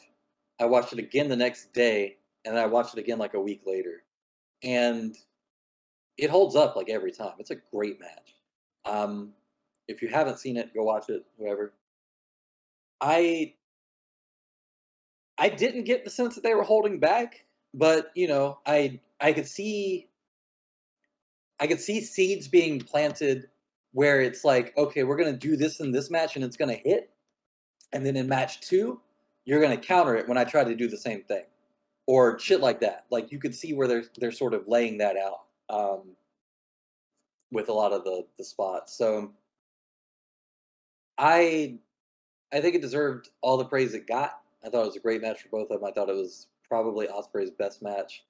Um, I was I wasn't sure. This is the other thing too that kind of set it apart from the Okada Jay White one for me. I didn't know who was going to win going into it. I figured they probably weren't going to bring Kenny back to have him lose, and that they could always do the story where Ospreay gets really dejected and tries even harder and comes back and wins it eventually and like proves himself. And Kenny gives him a pat on the back and like, oh yeah, you did it, kid.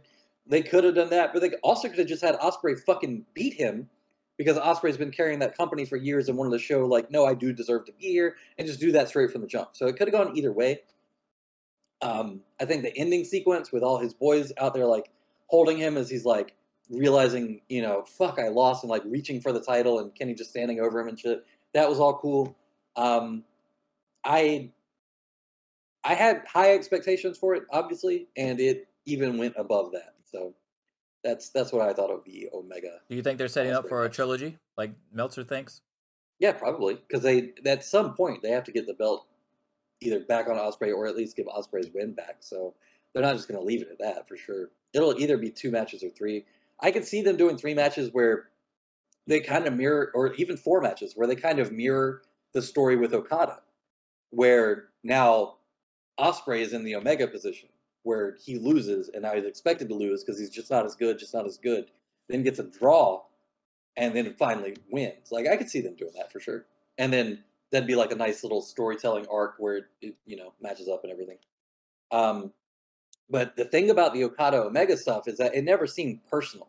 It was always just like, this guy's considered the best and I want to be the best. And we've had really competitive matches because he's the best and I want to be the best. This, you could throw in a lot of extra shit with this. You could have like Kota Ibushi stuff get involved because apparently his shoulder's back at like 90%. Like there's a there's a lot you can do with this that makes it a lot more like emotionally gripping than the Omega Okada stuff was, which is only emotionally gripping in like the back and forth of their matches and not so much the outside the ring stuff. So, What do you think about the Kota Ibushi comments about saying basically that he can't work with Kenny if he's going to be working with New Japan still, though? Like clearly, there's still a bad blood between Kota and New Japan. Um, I don't know if that's how I read that as much as I read that he isn't. He might not like how they would want to book that. Maybe.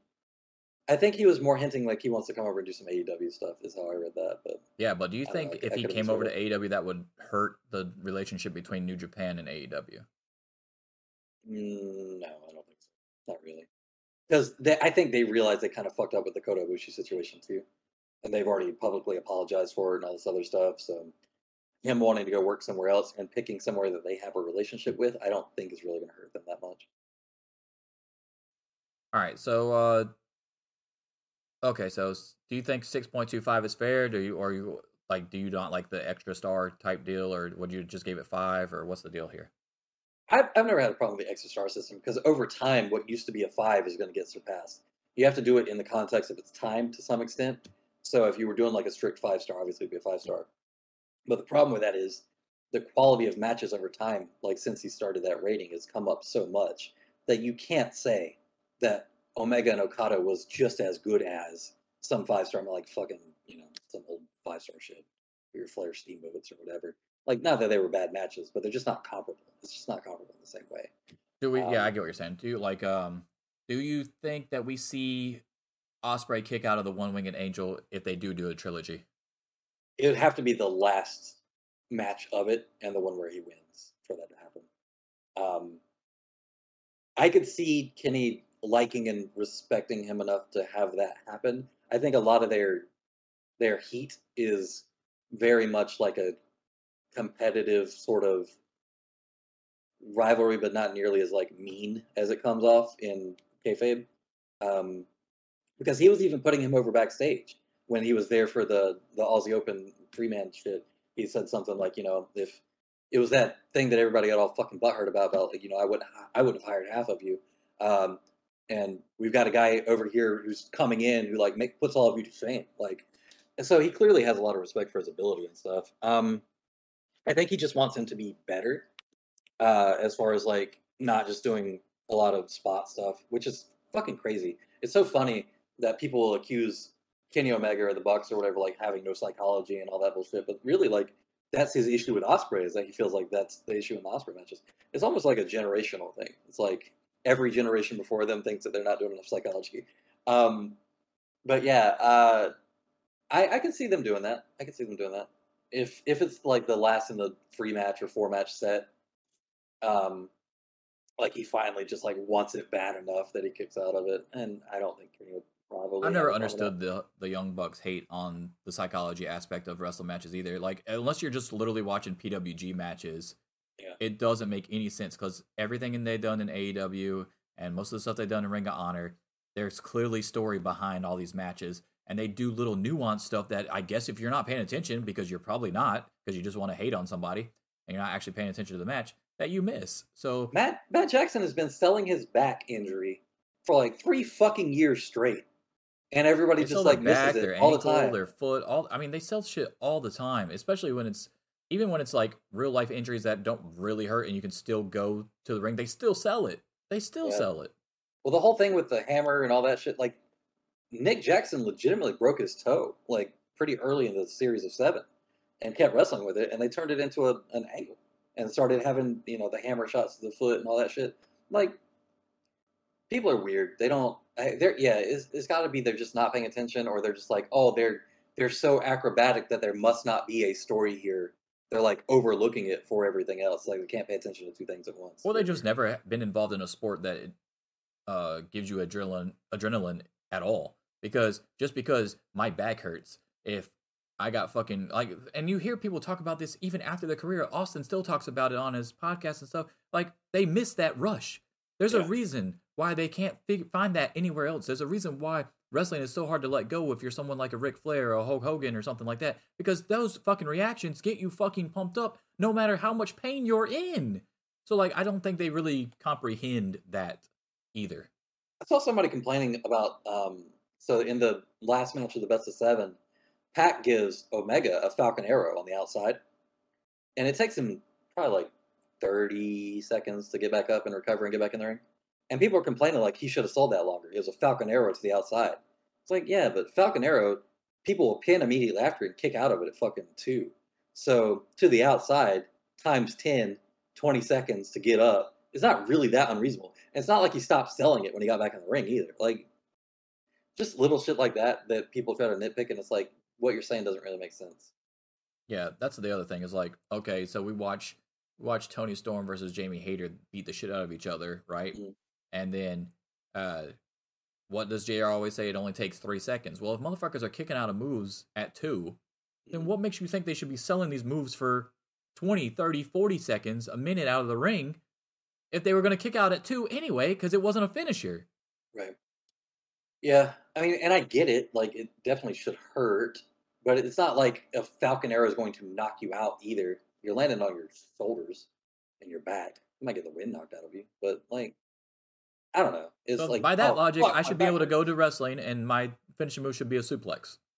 Yeah, and I think that's a, a lot of it is too. Like you, again, that fifty plus demographic that saw Jake the Snake do a DDT, and that's the end of the fucking match. Like, bro, it's not like that anymore. I agree. All right, let's move it on. So Wrestle Kingdom, uh, like letter grade, what would you give it for this year? Wrestle Kingdom 17. That was an A for sure. That was a great show all around. Even the even the prelim stuff was great. Um, a little disappointed that Master Wato didn't win. I felt that he had it in the bag, but uh, you know, I did not. year. There's always more and I was happy. That gave was- that gave it Hey, I gave it an they they gave him a pretty fucking close false finish though. Did you see that? I was like, oh shit, my boy, my boy on top. What do you think? Uh, while, while we're still talking about, it before I forget, Desperado from Suzuki Gun, Goon or whatever. Where do you think he Uh, yeah. goes? They were talking. They were kind of talking about that. Like a lot of people would be interested in him, but they didn't really lean one way or the other. Like because he's not big enough to have his own stable, obviously, because he's a junior heavyweight, right? So, where do you think he actually goes? Do you think he goes to Chaos? Do you think he goes to a new faction? Um, I know that he does a lot with uh Starlight Kid, uh, in the Stardom stuff. Like they do a lot of mixed stuff, and they have a lot of crossover merch and shit like that. So he might be involved over there for a little bit. I don't know. Uh, you could do a lot of stuff with him. Uh, he, I, I don't know how old he is, but he comes. What was the reason that Suzuki Goon is gone and disbanded? because Suzuki is retiring? Oh, so he actually is okay. That's what I figured, but I didn't know. Like, they don't have like an exact date or anything, though, right? No, no, no, no, no. He's just he's he's on his way out. So he's just like, okay, I'm done running a bunch of fucking hoodlums out of here. but he's not gone, gone yet. But I work with fucking the whole children. story is I'm like, done. yeah, I'm, I'm old. I'm tired. I work with fucking children. Is Yeah. storyline. All right. Yeah. So, uh, speaking of AEW, let's go ahead and move over to the new look AEW. What did you think of the new look AEW before we get into the last couple weeks of Dynamite? Um, I have been on record saying I'm not a huge fan of the red and blue. Um, and and then of course you have people like, oh, it's just two colors. It doesn't mean they're WWE, but it does though. But it does. There is a connection. Like when you have SmackDown and Raw that have been around for fucking thirty plus years and twenty plus years, that matters to me. Like that's that's literally when they brought out the promo. That's the first thing I thought. I was like, Bro, man, that's their, that's really their looks like original shit was black and gold, and that was NXT forever too. So we're gonna we're gonna complain about that. Eh, Like, well, see, they call it black and gold, but it really was black and yellow. When AEW came out, that was different. It did look different, and the black and gold, I still think, is the better look. The all white logo is not really popping out for me either. Um, the set and stuff, I don't have a problem with the set and stuff. I love was never a huge setup. fan. The screen setup was great.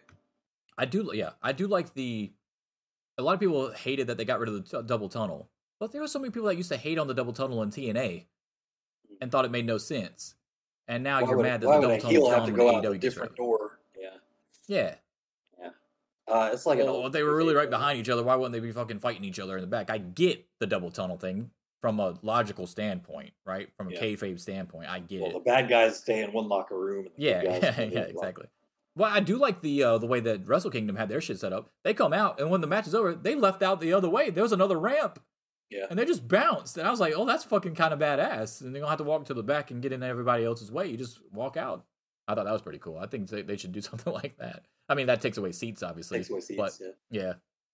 But uh, yeah, what do you Um, think about the the, the new set and stuff like that? Because they did hire the the guy from WWE, right? So one of the dudes that was working with, he was going to take over um, Kevin Dunn's position if he ever left or whatever. He was like the second in command, the coach in waiting type deal. But he ends up leaving. He gets hired by AEW. So, uh, thoughts on the initial thing that he's doing with the new year?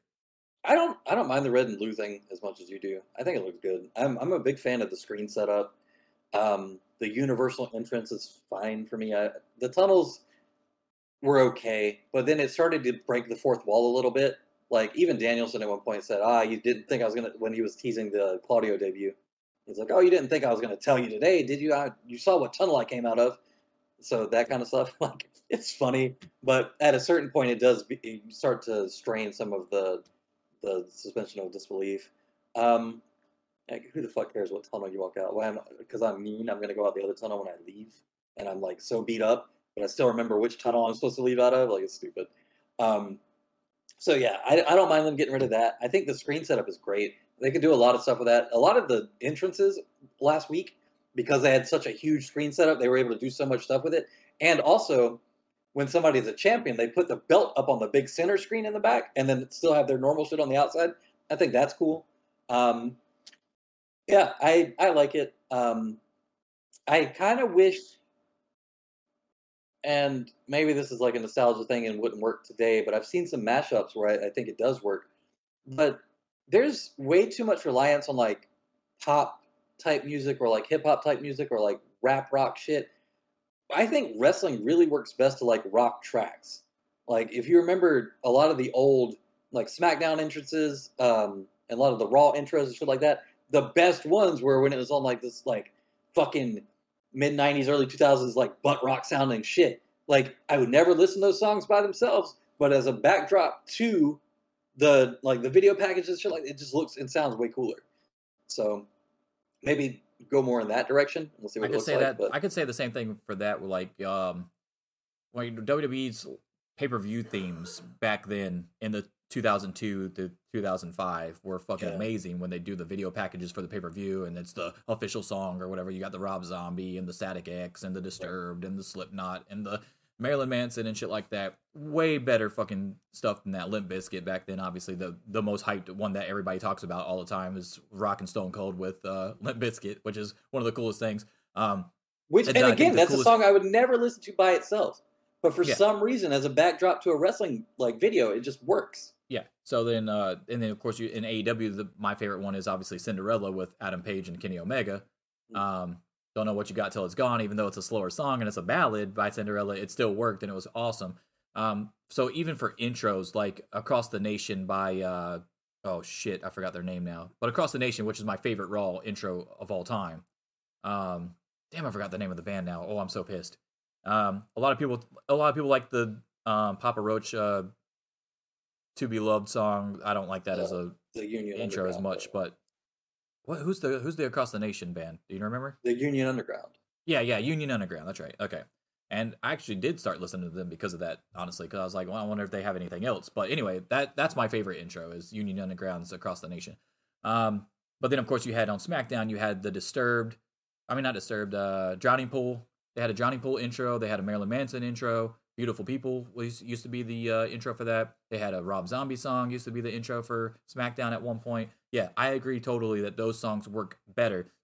Um, speaking of backdrop songs, what do you think of uh, Tony Khan using the old NBC NBA uh, shit for the for the best of seven stuff? It was pretty funny. Also, it worked really well when they started treating it like a sports broadcast every time. Excalibur would flip onto like sportscaster mode every time he started talking about it. And also on Being the Elite, you had the um, Daniel Garcia with uh, Private Party doing their uh, little recaps and like the prediction show and whatever the fuck. I thought it was really funny. It worked really well. Um, I I don't know how long he has rights to that, but it'd be interesting if they just do that for every best of seven series, like going forward. Or they might best, do of that. any, Who knows? best of any series, yeah, best of three, best of five, best of seven. I think that would be Yeah. hilarious if they used that all the time too. I think it's funny, but yeah. people didn't like it. yeah, Some there's a lot of people that weren't huge fans of it, but I, I like it. You had to you had to grow up in a very specific time to understand it. I guess. Um, okay, so speaking of best of seven, obviously that was the big deal this past Dynamite because it was the mini pay per view. But before we get to the mini pay per view, let's talk about Darby and Samoa Joe, which was the main event of the week prior. Darby beat Samoa Joe in Seattle, his hometown. Um, fans went fucking nuts for him and Brian. By the way, I always, well, Seattle fans are fucking nuts anyway. But that that crowd the last two weeks in Seattle and Portland were fucking great. I mean, not Seattle and Portland. Portland was uh, Rampage. Uh, so Seattle, Portland, and then last week for the LA Forum were fucking great. Great crowds. Um, I really think that Tony Khan needs to utilize them more often, like he does with Chicago. Um, so what did you think of Darby winning the title from Samoa Joe? Did you think it makes sense? See, part of me was like, "Oh, that's really a really cool moment for Darby," and I get it because him beating Samoa Joe makes more sense than him beating Wardlow, right? But I also am on the under the impression that I was really getting into the King of Television character from Samoa Yeah. Joe. I thought his promos were really fucking funny and good and intense and shit. And then to really just end that that quickly was kind of like, ah, damn. I feel great for Darby. It was awesome moment with the fans, and it was cool when Sting came out and gave him the hug because I really thought Darby was going to turn on him sec for a second, but that didn't end up happening. It was cool. Um, but uh, but then on the other hand, it's like, fuck, man, Samoa Joe was. Ju- I felt like Samoa Joe was just getting going, and yes, Yeah. he still has the ROH title, TV title, or whatever. But still, I was like, King of Television. It, uh, was such a great character, and he was like really leaning into it hard. So, uh, thoughts on that main event from two weeks ago? I did feel like it cut Joe's thing short, short, like kind of right when it was hitting its stride. Uh, so I didn't, I wasn't a big fan of that.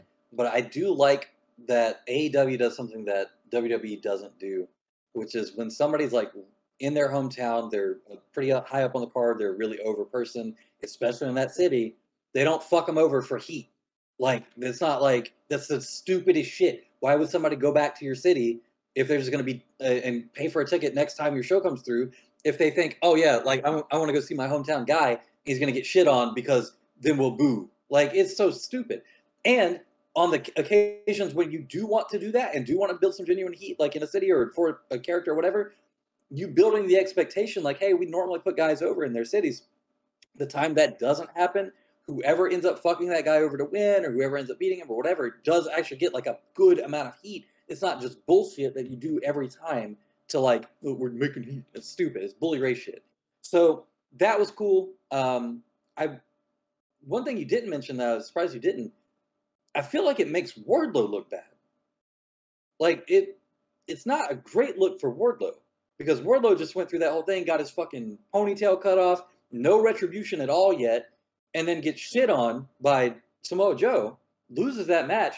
Darby comes out what like the next week or week after, and beats him for the same title. It didn't look great, didn't feel great. Made Wardlow's whole TNT run kind of feel weird to me.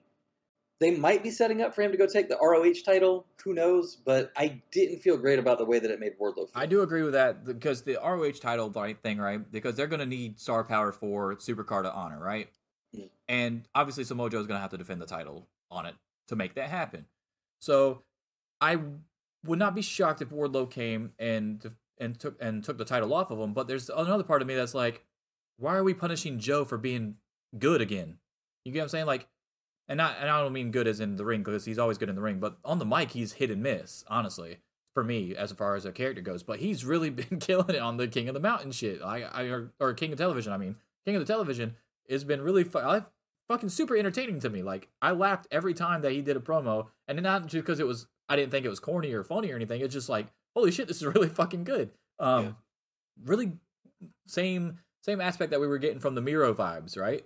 Like Right. Miro doing the backstage pre-recorded stuff was just yeah. so fucking good, right? So that's that's the kind of uh, feeling I got with the Samoa Joe stuff. Um, but here's the thing about the Samoa Joe thing: if Wardlow comes and beats him, you completely kill Samoa Joe back to back, right? He loses both titles when he was hitting his stride as a character on on TV in AEW. Now, the only thing that I would say is, if you're doing this because you want to bring Samoa Joe on AEW TV for good and away from Ring of Honor, because you've got this deal in place with New Japan, okay, I get it. That's that's fine with me, right? Because you can't get on TV and maybe you use Samoa Joe to try to help you get leverage for a network because we're like we were saying they were putting it all on their big stars, the Jericho, the Joe, stuff like that, FTR, right? Mm. So that made sense. But now if that didn't come to fruition and now your thing is, hey, we're gonna have a joint thing with New Japan, but maybe I don't want Samoa Joe fighting a bunch of New Japan people that are gonna knock his fucking head off when he has a history of concussions and other injuries and stuff. and he's 43.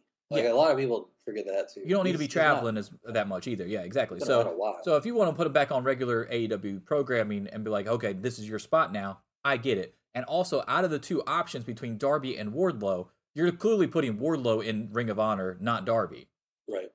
So from that standpoint, I don't have a huge issue with it if Wardlow comes to Supercard of Honor and beats him. If Wardlow comes to Supercard of Honor and loses to Samoa Joe, then I don't know what the hell we're doing with Wardlow at that point. Right. Have him do a heel turn where he goes back to work with MJF. I don't That'd know. be fucking Yeah. hilarious. I don't know. It would suck. Um, yeah, I feel the same way. I don't think you can have him lose another match to Joe. Um, it doesn't necessarily have to be for the title. Joe can lose the title to somebody else in some long run, or Wardlow can be the reason he loses it, and then that set up something that he gets his win back. But they have to do something. They can't just leave it at that. Man got his haircut in the middle of the ring, got fucking embarrassed. He lost the match, like, and then you just have it have the guy that did that lose the next week. It's not a good look. It doesn't look good at all. All right, what do we think about the? Okay, that was the week before, and I can't really recall anything else happening. That that was like the big moment. I mean, it was a it was a good show. You had Brian beat um, Takeshita. huh? Are you, ta- are you talking about the Takeshita? No, that was this past week. Um, so that was Ethan Page the the week before, right? Yeah, I think it was Ethan Page. I yeah, I'm pretty sure it was Ethan Page. Yeah. No, it was a tag team match, right? Him and Moxley versus Top Flight, maybe. December twenty eighth was the. Or was that a Or was that a Rampage? Hold on, let's. Brian Danielson versus Ethan Page was that was on the 28th of December. So So it had to be him and Moxley versus.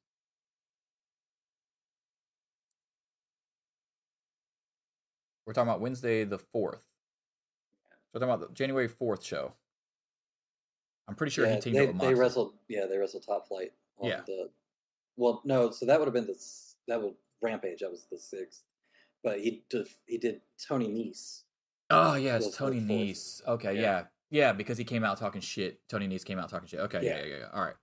So yeah, so then of course he had the easy win against Tony Nese in the home in the home crowd and fucked everybody up. What else happened on that show? Do you remember?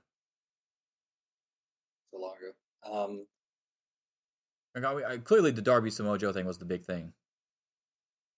I think that's the show where Hook came out to help out Jungle Boy as well, and everybody popped, which is pretty cool. oh, uh, Ricky Starks and Jericho. ah, yes, and Ricky Starks won. Yeah. Yeah, Um, that was pretty cool. Fans went the- nuts for Ricky Starks. So that was awesome. the tag title match for acclaimed, and then Jeff Jarrett and Jay Lethal. Um, yes, where everybody thought Jeff Jarrett and Jay Lethal were gonna win, and were the, they were booing the fuck out of them, dude, when they won the titles. That was great. I don't I don't necessarily want to see Jeff Jarrett and Jay Lethal with the tag titles, but that was so funny to me. I was like, uh, this is kind of badass. I'm not gonna lie. And for some reason with Jeff Jarrett, I don't get the same uh disappointment when he wins or does something cool, right? Like it's weird to me. Like if that was uh if that was Ric Flair in that moment, I'd have been like, this is fucking stupid. But for Why some, is this old guy taking over spots? Yeah, feel? but you with don't Jeff feel like Jarrett, I with Jarrett don't- because I don't know, man, because he's in shape, I guess, because he can still talk, because he can still wrestle, he can still move. I don't know But- what it is, but he just has something about him. I'm like, yeah, let's go, dude. Like, I'm I'm okay with this. What I've said before about Jarrett is that Jarrett is fine as a wrestler when he's not booking himself. If you have somebody else book him and he actually loses and doesn't just fucking take over everything and like gets to play like a good heel that where he's got some direction from the outside, he isn't picking like, oh, I want to be champion now. All that kind of shit. He's great. Like he's really good on the mic. He's still he's still solid in ring. He's not like you know he's not he's never been like a huge work rate guy, but like he's solid in the ring. He's really good at drawing heat. Um, that whole uh, Jay Lethal tag team match with uh, Ric Flair and Andrade was where I was first like, oh shit, like he can he can still actually people fucking hate him. He's very easy to hate. He can still wrestle really good. He took care of Rick pretty much the whole match. Like, sure, have him in there. But I will say when he first came back, my concern was like, oh fuck, we're doing the TNA thing. You're bringing in Jarrett into an office position and then putting him on television and he's to book himself into shit. He's to like use his politic, like whatever. But so far that hasn't been happening, except unless you want to say that it's happening because he's putting himself in a prominent spot against the tag team champions that he maybe doesn't deserve to be in. But as long as he's still losing, I don't give a shit. Also, it's entertaining. also, it's not like he's beating FTR. He beat the Acclaim, which is a homegrown, still really young tag team. It's not like Acclaim couldn't recover from losing to Jeff Jarrett, a legend, a Hall of Famer, and Jay Lethal, right? So that's the other thing I was thinking about. But the other problem with the the other or the other thing I don't have an issue with that a lot of people have the issue with is him even having a backstage role. I don't. Look at all the people he brought in TNA, dude. He he can scout talent. He can bring people in. Like he knows Well, he knows what a good wrestler is. His role is apparently to work with the live event circuit because that's what they had him doing in. WWE. Yeah, So but I'm saying like everybody that gets to talk to Tony Khan can throw ideas his way though and suggest stuff. So it doesn't even matter that that's his role. Like that's fine. Um, which by the way, I don't. I hope they don't go to too many live events. I get the live event thing, but it's part of me is like, Ed, let's not let's not go too fast too soon as Right. well. Not Um, just for not just because money reasons or anything like that, but you know, injury prone stuff. Like I get that people want to do more work. There's a reason why people went over there and like that Yeah. schedule. Like let's not Yeah. let's not run them into the ground type deal. I understand you have a huge roster. I get it. That, that makes sense. But there's also people that are like, hey, if I'm not seeing Omega four times a night, then I'm not going to your show. So like, uh, you're running a slippery slope there. Um, but the other thing is, like I said, Jeff Jarrett got AJ Styles. Jeff Jarrett got Samoa Joe. Jeff Jarrett got Christopher Daniels and Bobby Roode and James Storm. Like he knows, um, he knows talent when he sees it. So like, I don't have an issue with him. You know, possibly like, hey man, this guy over here on the indie scene, I worked with him a couple times. He's fucking really good. We might want to think about bringing him in. Now that's going to be less likely now because most of the indie guys are gone, right? So like, it's not you're not re- there's not too many diamonds in the rough out there anymore with these two companies having fucking over 120 people on their rosters. But you get what I'm saying though. Like he he has more beneficial, he has more pros than cons, is what I'll say, to bring him in. Yeah, um, and like I said, as long as he's not in a position where he has influence over his own booking, he's usually fine. Yeah, as long as he didn't take over Cody's spot, we're good.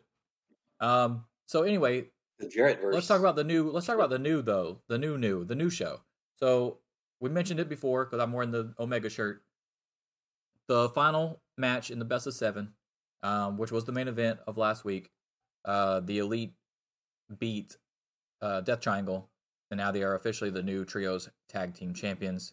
Uh, thoughts on Death Triangle's short run, um, and uh, where we go from here because House of Black didn't show up to do anything yet. So, are we assuming that they're going to go the Elite versus House of Black route though? House of Black is still in the middle of the, all the Eddie Kingston shit right now, so who knows for how long that's going to take to play out. But I'm assuming maybe Santana comes back at some point to set up the three way with them. Um, I don't know, and then maybe they have one of them turn. I You don't think they worked everything out? Huh? Do you think Proud and Powerful worked everything out with Santana, Hmm. Ortiz, and Kingston? Probably not, but also, I mean, what else makes sense? I mean, you bring in Homicide, maybe. I don't know, um, but they have to have a third at some point. So What do you think? Uh, what was his injury like? How long was he supposed to be out? Is it about time for him to come back even? ooh, that's a good question. Um, Because because I get it. Like I I would love to see Ortiz and Santana patch things up and Kingston and that'd be a trio. I think that'd be a cool trios tag team champion. Uh, you haven't given Proud and Powerful their tag team title run, which we all thought they should have got after the street fight with uh, Best Friends. We also think that Best Friends should have got a tag team run already. But I mean, like like we've noticed, you can't have everybody be fucking tag team champion right away because you have to have long title runs and establish these titles with uh, some kind of prestige behind them. So I get it. But if you put Kingston together, also somebody that a lot of people will be like, hey, he's world championship material if you're a big Eddie Kingston fan. Hey, he should be TNT champion.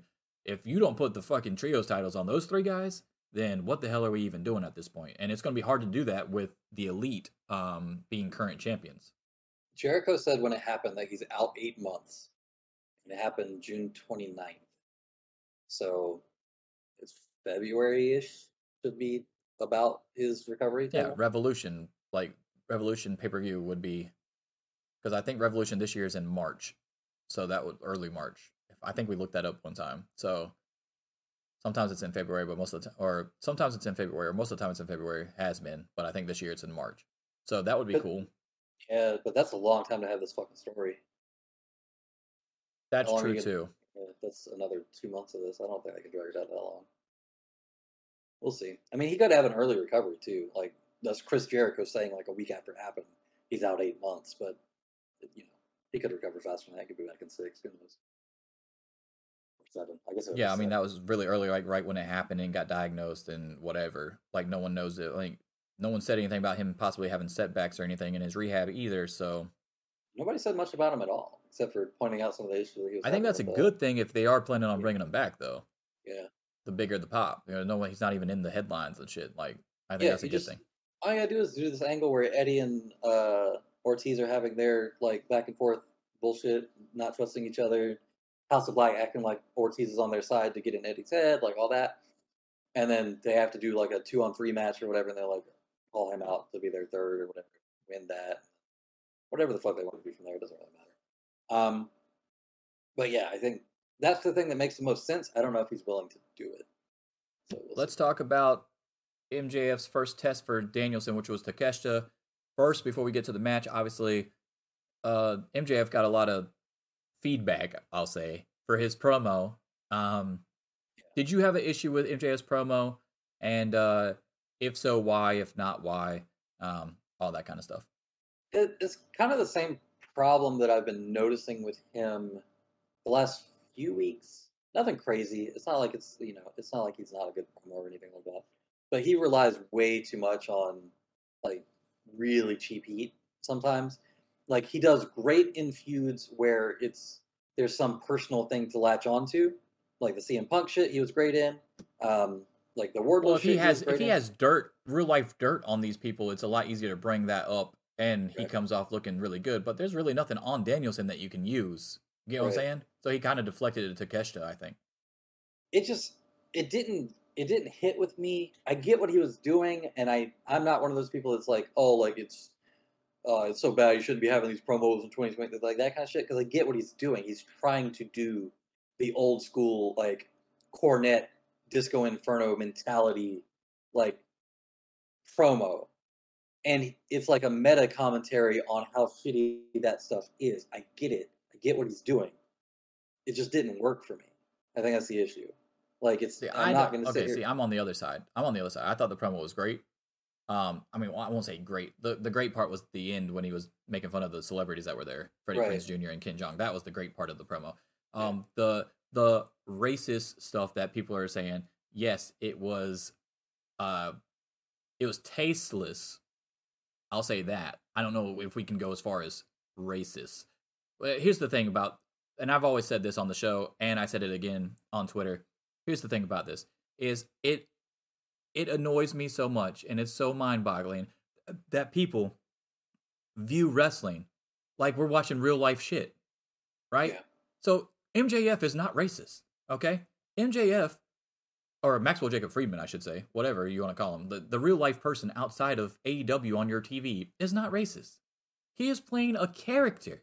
He, like you just said, he is playing to, to the the Cornette and Disco Inferno uh, fan base so that they can tune in and watch because hey, oh, this guy is what we're talking, what we've been talking about, not knowing that they're getting fucked over because that's exactly what MJF wants you to do to tune in, right? So he can have your AEW guys and your uh, anti uh, AEW guys to to watch, right?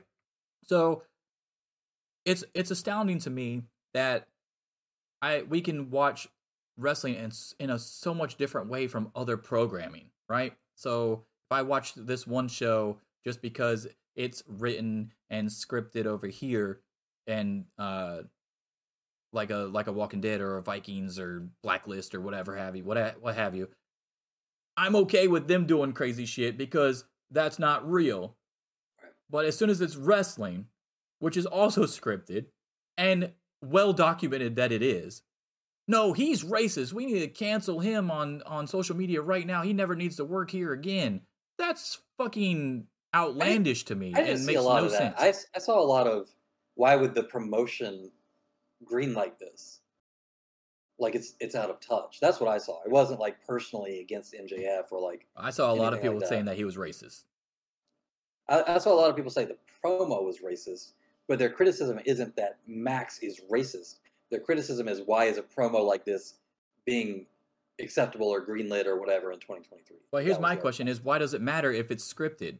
If it's not a reflection on the company or that person that's doing it because he's in a character, why does it matter over in wrestling, but it doesn't matter in other TV shows that are scripted? Here's That's the my weird point. thing too. I didn't get what the racist part was that he said Konnichiwa. Is that racist? Or is it racist that that he, he, that he made fun of his last name? did take a shit. Of, yeah, I, Yeah, but but people make fun of people's names all the fucking time. yeah. You have people coming out there saying, oh, is, "Oh, you're you're in the I- JAS, you're a jasshole." It's the Yeah. same thing. Like it, you're just making a play on their name. It's not fucking racist. It's stupid. Yeah, no, I I completely agree with that. I think I think they were both taken way out of context though. Like I get what you're saying. Like he's clearly going after the cheap heat in the week to week stuff, and then like when it gets down to the the meat and potatoes of the story, he'll cut out a really great promo, right? So I get that. Um, but you if you're not going to be wrestling every week and you have to come up with material on the mic every week instead because you're making everybody jump through hoops to fight you old school way, right? Which is what he's doing then I don't have a problem with these promos because I view wrestling as a scripted product. I'm not sitting out here saying, yeah, Edge, you are a fucking asshole in real life because of your whole rated R superstar fucking shit that you were doing. Like, I'm not going out there saying, uh, uh, da da da da da. Oh, like, you know, like, for instance, Jim Ross, the fucking hilarious video of Jim Ross just torching Triple H throughout his Do you have no 2002 run. Do you You're have an asshole. Oh my god. You son I of a hope you bitch. burn in hell, you know, shit like that. You think he's doing that on the outside of that, dude? Like, like what the Uh, fuck, dude? Yeah, Like, maybe. you guys gotta watch wrestling as what it is. It's a scripted TV show, just like everything else. You can't just. I understand that it's it's weird because it looks like it's real people talking and it's whatever. Um, because it's live, right? That's I, I guess that's the one difference. It's live, but that Well, shouldn't matter, dude. It's still a scripted show. It's a- it's a nothing. It's like Saturday Night. Live or Mad TV. Like it's live, yeah, but it's still scripted. Like you cannot look at this at at Sure, it like these are real fucking. Here's the thing, though. If thoughts. if Saturday Night Live had a had a skit that ended up coming off racist, you would get the same criticism. You you think Saturday Night Live hasn't had any racist uh skits? I think I think they get backlash for it when they do now. Yeah, because Well, they're still like, around, It's like I understand, and so and so- those so th- those characters aren't getting, or those actors or uh Well- hosts or whatever you want to call them, uh, aren't getting fucking blasted to the point where hey they just lost their job, which is what people are calling for on Twitter. Which is my point. It's like he's not racist. He shouldn't lose his job. I think part of it, again, I don't know what you've been seeing, but everything I've been seeing is not calling for Max to get in trouble or lose his job. It's all about why would the why would the promotion greenlight this and allow it to happen? Because it is because it's not real. I understand. I'm giving you their argument called steel manning. You're making the strongest. It's just like you said, he's trying to get cheap heat. That's what they want. They want the reaction. They want you to hate him. What better way to hate him? Yeah, I it just didn't connect with me. I thought it was. I thought that sometimes the heat can be too cheap. It's like when somebody comes out there and oh your sports team sucks. Like okay, I mean, everybody does that though. Like, I get it. I get that. That's that's That see, that to me is cheap heat. It's coming out there and saying konnichiwa really slowly for him. That doesn't. That's not cheap heat to me. That's not cheap heat. Well, I just think that the take a shit. By the thing, way, and I will say this. it was racist. It was just boring. Like it wasn't clever. Like it, I'll say this though, for real, like no joke. Away from the the scripted aspect of it, I don't care about Tony Khan greenlighting it. If Takeshita didn't have a problem with it, that's all that matters. here's here's the thing with that though. You have a relatively young guy coming into a company who's being asked to do something where he feels like maybe he can't say no to some stuff too when it's positioned to him because he's relatively new there. He doesn't have the clout that MJF does. He wants to make sure that everybody likes him and everybody's okay with him and doesn't want to step on any toes. He's going to be more likely to greenlight things that maybe he might not actually be as comfortable with as he's making it sound. Well, doesn't that reflect more on him as a person than than not though? No, you're gonna be you're gonna have coercive situations like that in a lot of business environments where you don't want like where you just come in and somebody that's got a because Takeshita can't you- go to WWE, right? He can't go back Right. to New would- Japan would- or, or to Japan probably- and DDT. Like, no, he can. Yeah. He he has leverage, dude. Like, let's be real here. I understand. I'm just saying that even if he has that leverage, he might not be aware that he has that leverage. He might not feel like he's reached the status to tell somebody like an MJF no. That's I- what I'm I don't-. I don't- there there is a coercive element to it. I So- get what you're saying, but I I'm not gonna fully agree with that. Like, that's like he if he had a problem with it, I promise you, I feel like Takeshita is the type of person that would be like, hey, um, maybe that's not a great idea. Right. I understand. I'm just saying that's a possibility and why people are that's why that argument doesn't really work because we don't know what's actually just because somebody says they're okay with something in a situation where you're talking to people who have more status than you doesn't mean that you're always okay with it. I mean, but like, uh, oh- my problem is people are acting like he went out there and did slant eyes or Yeah. Something like really I'm not- egregious, dude. Like, I, I don't like, I didn't see any part of it as racist. Saying something in somebody's language is I would not, re- I would retweet thing. this stuff on Twitter so that you would see it and then comment on it, but like I really don't feel like getting into the goddamn drama Twitter of Twitter. weeks. I'm I'm there to post my little opinions here and there and then post the link to our show. I, I mean that's what I'm there for, dude. Like I'm not trying to get involved in all, in the social media Twitter world that's not real. I mean, Hey, we're just mad about this for a couple seconds. Like, uh, no one's mad about the U- the war in Ukraine anymore. No one's talking about that. All these wrestling fans that were talking about that all over my fucking timeline. No one's saying shit. That shit has not ended. So like, mean, there's there there there's fake outrage constantly from these people, and I just don't feel like I need to engage in that shit on a daily basis because I already have enough stress and anxiety as it is, and that's just not what I'm on Twitter for. To be real with you, I I still see people talk about that too, though. But uh, it's the thing. But is, it's always I, something though. You you understand that, right? Like every time you get on there, especially in the internet wrestling community, which you hate the phrase of, but uh every time you get on there, um, it's always something. It's always something, dude. Oh, uh, WWE can't survive without Vince. AEW won't fucking survive another two, three, four years. Now AEW's in the running to buy WWE. You got uh, even though even though Vince leaving WWE was going to kill it, now everything is praised Papa H. Papa H this, Papa H that. He's the best booker of the last three months, six months. It's shit I see constantly. There's always people bitching. The Sasha Banks shit. um, oh, if uh, oh, she's definitely coming back to WWE. WWE. Then they finally announced at her release, oh, you're lying, you're lying, you're lying. She's released. Oh, uh, oh, now that Triple H is in charge, maybe she'll come back. She'll come back. Um, you don't know what you're talking about. You know what you're talking about. She shows up on fucking New Japan after the rooms. Nah, she ain't gonna show up on New Japan. I'll believe it when I see it. She shows up. Oh well, she's probably only gonna be there for a couple months and then come back for WWE. Shut the fuck up. Like you're just getting mad about shit on a daily basis for no reason instead of accepting things for what they are. And I just don't choose to get involved in that on a daily basis because I don't have time for it, honestly.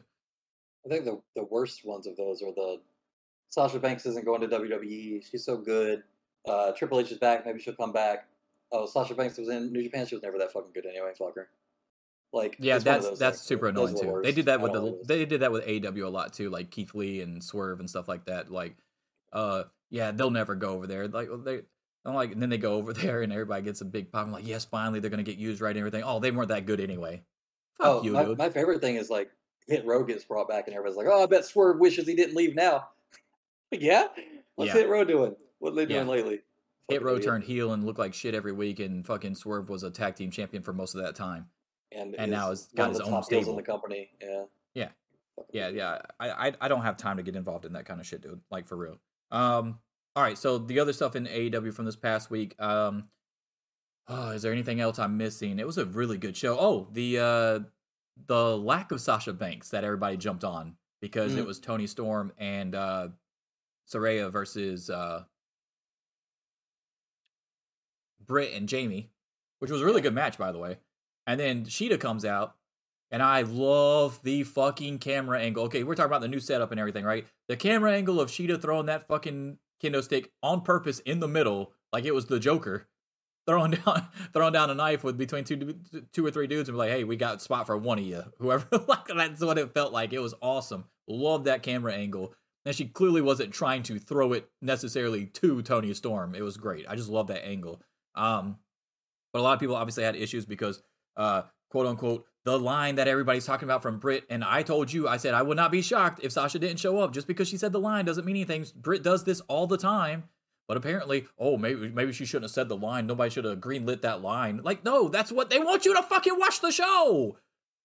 Tony Khan never said anything about fucking anything about Sasha coming in. Right? He's never done that. Or every time he's done the CM Punk thing or the Kenny Omega thing or whatever, when people come back, he he alludes to it in a way that is like, okay, we pretty much know this. He didn't do that with Sasha. He did not do it. Okay, everybody's basing this off of the Grapsody podcast that he did with Will and everybody, and because of his reaction to it when they asked him the question. That's not anything though. Yeah. All right, so so the outrage to it is because you took your time out of the day to see Sasha come in. Sasha didn't come in. Oh, were you gonna watch the show anyway? He probably also knew that she was going to show up in New Japan and didn't want to spoil anything too heavily too. That's probably part of it at the time. Yeah, this doesn't mean that Sasha's never gonna show up either. By the way, I mean, they do have enough of a working relationship where I wouldn't be surprised. and why are you mad when he announced the partner just because you assumed that you knew how to book, right? And like, oh yeah, Toni's got to be getting taken out. Thunder Rosa or Sasha's coming in and taking her spot. Now, now what? Like, no, it doesn't always have to go like that. Just because it's gone that way, ninety nine out of uh, a ninety nine times before that in WWE, because that's what you're used to, doesn't mean that's how Tony Khan books, dude. He he gave you the fucking partner before. You took it upon yourself to assume what the storyline was going to be and I did too, thing. but I wasn't gonna get mad about it. You know what I'm saying? Like I wasn't mad about it. I literally have the text right here that says, "Hey, I know because you said something about the line from Britt," and I was like, "Yeah, that doesn't really mean anything to me," and that's exactly what I meant. And th- I didn't have a problem with Sasha not showing up. The the My shit with Shida, like, I can- love the shit with Shida. I'm a big Shida fan. You can fantasy book like ways around it to where it would still happen all day. But I, if none of them happen, I'm not over here like, oh, I'm so fucking mad. Why Like- why would it be a, why would it be a bad thing to go down the road of hey at Revolution we have Saraya uh Saraya uh Toni and Sasha versus Shida, Britt and Hayter. Right? The originals versus What, what's the, what's the problem with that? It does seem like they're kind of building toward like an originals versus uh, WWE people kind of storyline with that. So we'll see. Um, which is crazy because it's not like Toni Storm was in WWE main roster for a super long time or anything. She wasn't even there at the same time as Paige. So whatever. Uh, but it does seem like that's what they're building toward. yeah, it would Um, have made more sense with Athena, but she's already turned heel and doing her own thing with the Ring of Honor Women's title. So which is working out really well too. She's yeah, she's great right now. Great. fired. Um, glad to see you're doing something important. Um, the other stuff we had the uh, the women's uh, street fight match with Ruby Soho and Willow versus uh Yeah, that was on Rampage. Yeah, yeah, we can talk about Uh, that. Uh, yeah. so of course, of course, because we had a street fight for the first time since the end of the previous year, right? You guys got to remember the first street fight that TJ was in against um when they were the faces against uh, Penelope Ford and the Bunny was at the end of 2021. Yeah, 2021. It was in December of 2021 because we were like because we were saying so, or like maybe the beginning of 2022 i can't remember i want to say it was the end though because we had already done the monster awards and we were like oh shit if that would have happened a little bit earlier we would have fucking uh put that in there for like top women's match of the year but we had already done the monster award show i'm pretty sure it was like literally like the last few days of 2021 i believe yeah is that right yep looks like it looks like it was uh December thirtieth, twenty twenty one. Yeah, literally the last day. Like, oh, there's 31 days in December, I'm pretty sure, but yeah. So we had already done the Monster Awards, and it was, I was like, damn, we can't even use it for next year either. So it's already, like, these people that act like the fucking blading of women happen all the time is super fucking annoying. The last one that happened on purpose that we can reminisce about because that's what they're comparing it to is the other tag team uh street fight match was over a fucking year ago. Also, who cares? Why are women not allowed to blade? I don't get that either, dude. Like this is so stupid to me. people they're they're so weird about this like you've never seen you've never seen women's like ufc they bleed there too. They bleed you've never seen women bleed on a tv show? Like as part of the it makes no sense to me dude. It women shouldn't be a match like then don't fucking watch it man. Just don't watch it. Who cares? It's the same thing I say every time we talk about AEW and people complain about a certain type of match or a certain style of match or whatever. AEW has said from the very first press conference, Kenny Omega said when he came in that we are going to deliver you a variety wrestling show, which means you're going to get high flying, you're going to get brawling, you're going to get death matches, you're going to get street fights, you're going to get all this stuff, dude. You're going to get all of it. They want everybody to have something. That's what they meant when they said AEW is for everyone because everyone has something that they like on the show. So complaining about the one part of the show that you don't like doesn't make any sense because that's not what they're fucking there for. yeah i mean it's anybody complaining about this is just real weird to me um i don't because you show you show the matches like classic matches with like super bloody faces you're um i mean not even going like eddie guerrero level you could even go like um like the steve austin uh bret hart stuff like the blood added to that so much like it adds Think about the first Hell in a Cell match with Shawn Michaels, how much he was bleeding against Undertaker in that match when Kane debuted. You couldn't Every even time- see his fucking face, dude. You complain every time Ric Flair bled? No. And if it's because he's a man, like it's a Dusty? fucking cut on your forehead, okay? Like if if you're that squeamish about it happening to a woman and not a man, you're kind of a fucking loser. Yeah, I don't, I don't get that. But the, the the the match was really good. I thought the match was really good. I don't, I think the first one was still better overall. Yeah, I think so Um. But this one was good. I think this yeah. one was just I didn't I wasn't as I thought the wrestling in them was pretty much equal, but I think this one was different because there wasn't the same emotional connection between partners with Ruby and Willow as there was in the other match. Um, But I think that was, I mean, I like that they used that as part of the story too, though, because they used it at the end when she finally gave her the fist bump. My yeah. one of the things I didn't like, and it's a nitpick, obviously, is that they went to the whole uh, Willow get the tables so early. If they would have done that in the ring, I think the pop would have been a lot bigger. Yeah. With that crowd. Um, mean, but that's just a wearing nitpick, obviously. Well, what do you think about the table spot that everybody was like, "What the hell? Are you okay, Anna Jay?" type deal? Because I I think a lot of people don't understand. Willow actually took the brunt of the table, which is she what she's supposed to do. But it was like, holy shit! When you saw Anna hit the actual floor, it was a lot, lot cleaner than we thought it was going to be. if you watch it uh, from a, both angles and slow it down a bit, what you actually see, Willow takes the force of the bump and then basically puts Anna Jay down on the ground. It's a little rough, but it's not like she took the whole fall. Most of that fall got broken by the table in Willow's ass. And then it's like a shorter fall down to the ground where she still got pretty good control over. it. Wasn't like a full free fall down to the ground.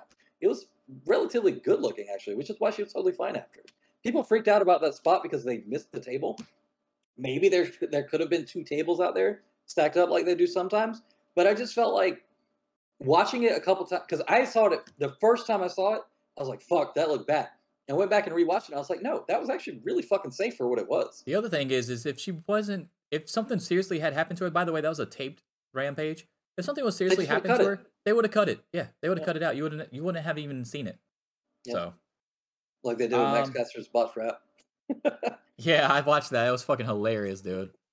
I hope he never does that on Dynamite, but it would still be funny. I think the fans would still forgive him or whatever. Like they would still Yeah. find it funny and forgive him and do it over. But I thought that was pretty funny because everybody wanted that rap so bad. He probably would had so much, uh, so much anticipation with that rap because everybody. That's what everybody was talking about as soon as uh the Saudi news came out. They're like, "Oh God, Max Caster, he's not, he's not uh booked for Dynamite." He's like, "We got to get him on because everybody wanted to hear him fucking bury WWE." I wonder So, if him uh, taking so long to do it fucked up that concrete spot though, because when they pushed him into it, it was clearly already hard. Whatever it was, it was like plaster of Paris or something. So when they push him into it, there's like none of it on their bodies or hands or asses or anything. Like it doesn't make an impression at all. So I Yeah. think it set before it was supposed to because they had to run it twice. So that kind of sucked. But whatever. Um, It is what do you think of It why? Before we move on, I do want to ask one more thing. What do you think of the new?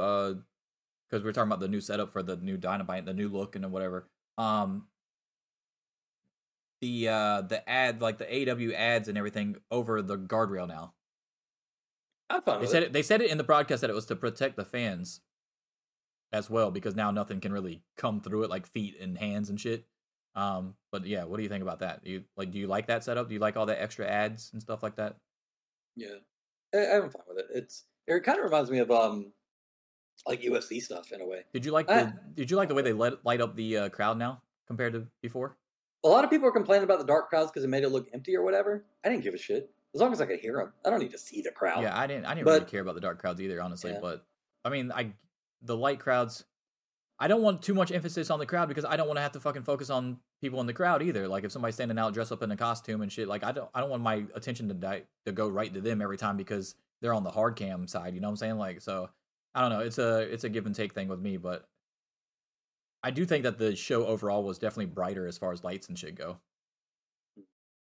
Yeah, I I like the look of it. I, you know what's crazy though is a bunch of people were like, after after Wrestle Kingdom, people were seeing clips of it on Twitter and stuff. They're like, oh man, the production values for Wrestle Kingdom are so crazy, they're so good, whatever. Bro, it wouldn't take anything to do that same thing for AEW. Like you just change up the camp. Like I think a lot of that is um the the filming speed too, which gives a little bit of a different look. Like there's different qualities of camera that film at different frame rates for like movies. I think um the studio A24, I think they're called that because they were doing like 24 FPS filming for so much shit. Like stuff just looks different if you film it with different cameras. They could fuck with that some too and give it more like a, a movie style presentation if they really wanted to.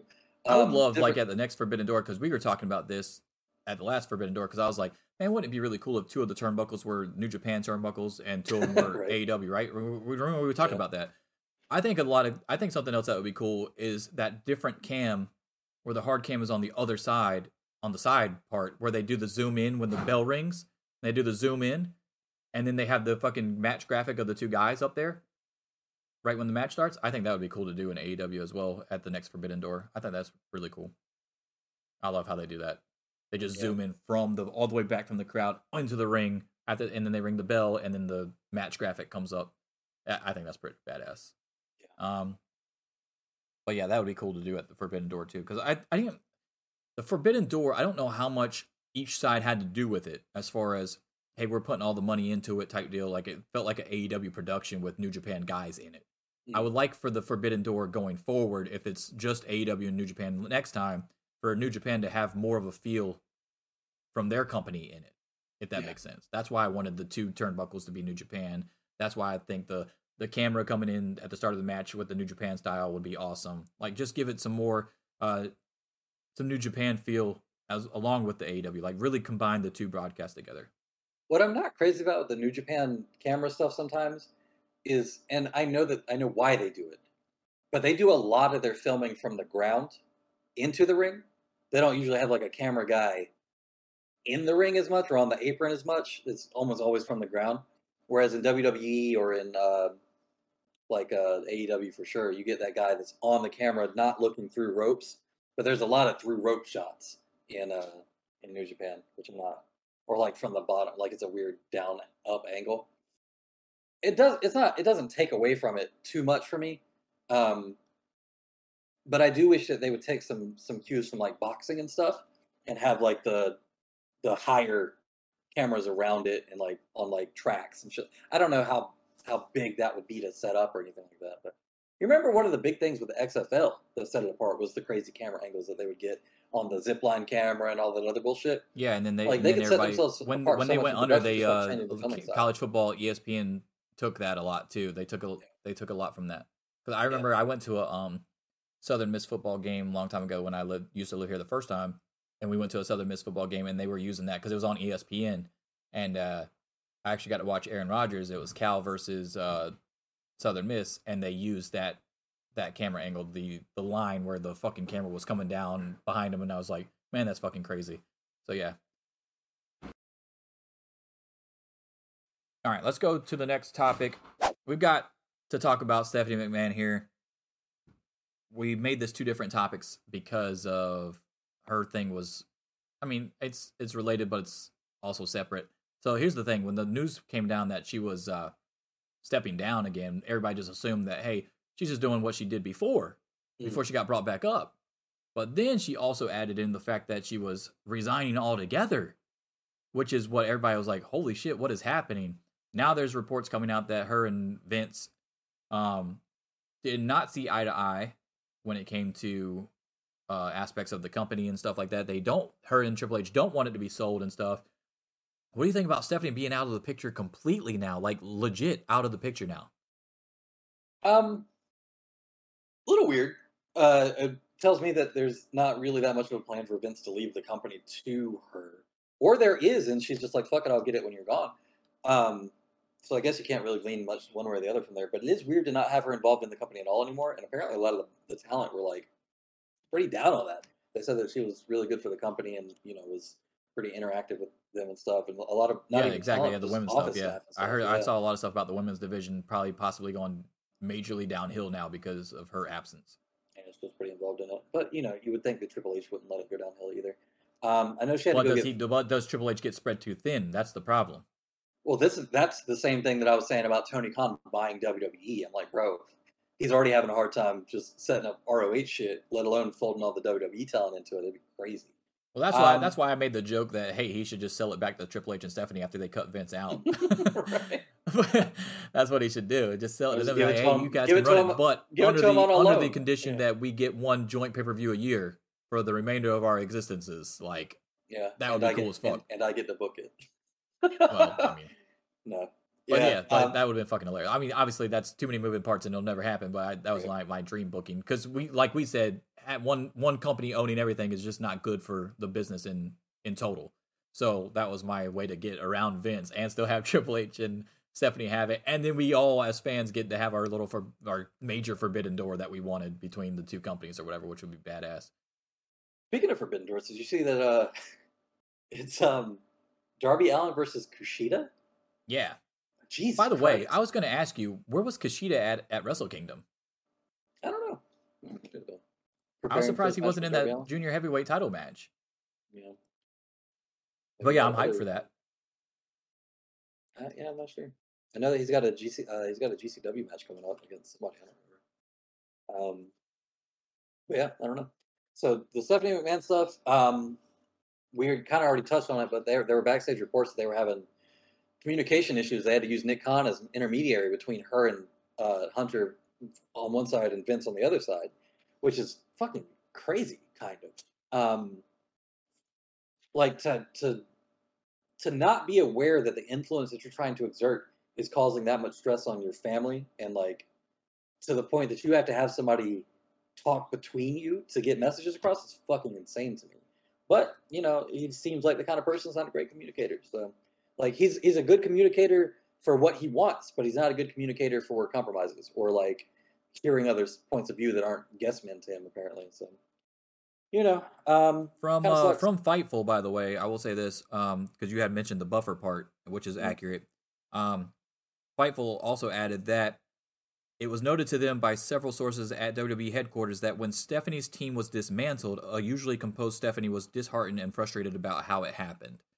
So she had had a team, and then they got fucking annihilated, lit up by Vince and company. So and she couldn't do nothing about it, basically. So that was do another. you remember the why- first time that I don't know if that's why she left the first time. Possibly, it could have been also a reason why she left the first time. Then when she came back as CEO after Vince stepped down, she probably brought a bunch of those people back, and now they're probably gone again. And she was like, "Nah, fuck this. I'm ti I'm tired of doing this." Yeah, I feel like um yeah, that might be I mean definitely part of it. She knew he was coming back and was like, fuck, I'm not doing this again. But um do you remember the first time she resigned? There was a bunch of articles that came out that basically were like shitting on her performance in that role. They were just like, yeah, which she is- wasn't Well, but there's a lot of people that came out for her that actually worked for the company that said that wasn't true. Not now, not Vince's people. Now, now we know that those were Vince's people because they were trying to get her the fuck out because they were ass kissing Vince, right? But as far as talent and shit go, they're like, no, that's not fucking true. We love Stephanie. Yeah. That's you know. Weird politics to have between family members, it feels like. By Especially the when you're way, out of the three, out of the three between Stephanie, Triple H, and Vince, Stephanie's the best, like actual person, like humanly, she's the best person. Like Triple H has all the past stuff with burying people back in the day, and Mhm. Vince is obviously we all know Vince's shit. I think Stephanie is like literally from top to bottom the best person out of the three, and that was that would be the person I would have run it honestly. Well, we As far as what we know, obviously. we yeah, we have less insight into her as a person, but here's the thing too, you don't grow up with a dad like that and turn out real normal. So it's just it's entirely possible she's done some bad shit too, but we'll probably never hear about it. It's just different.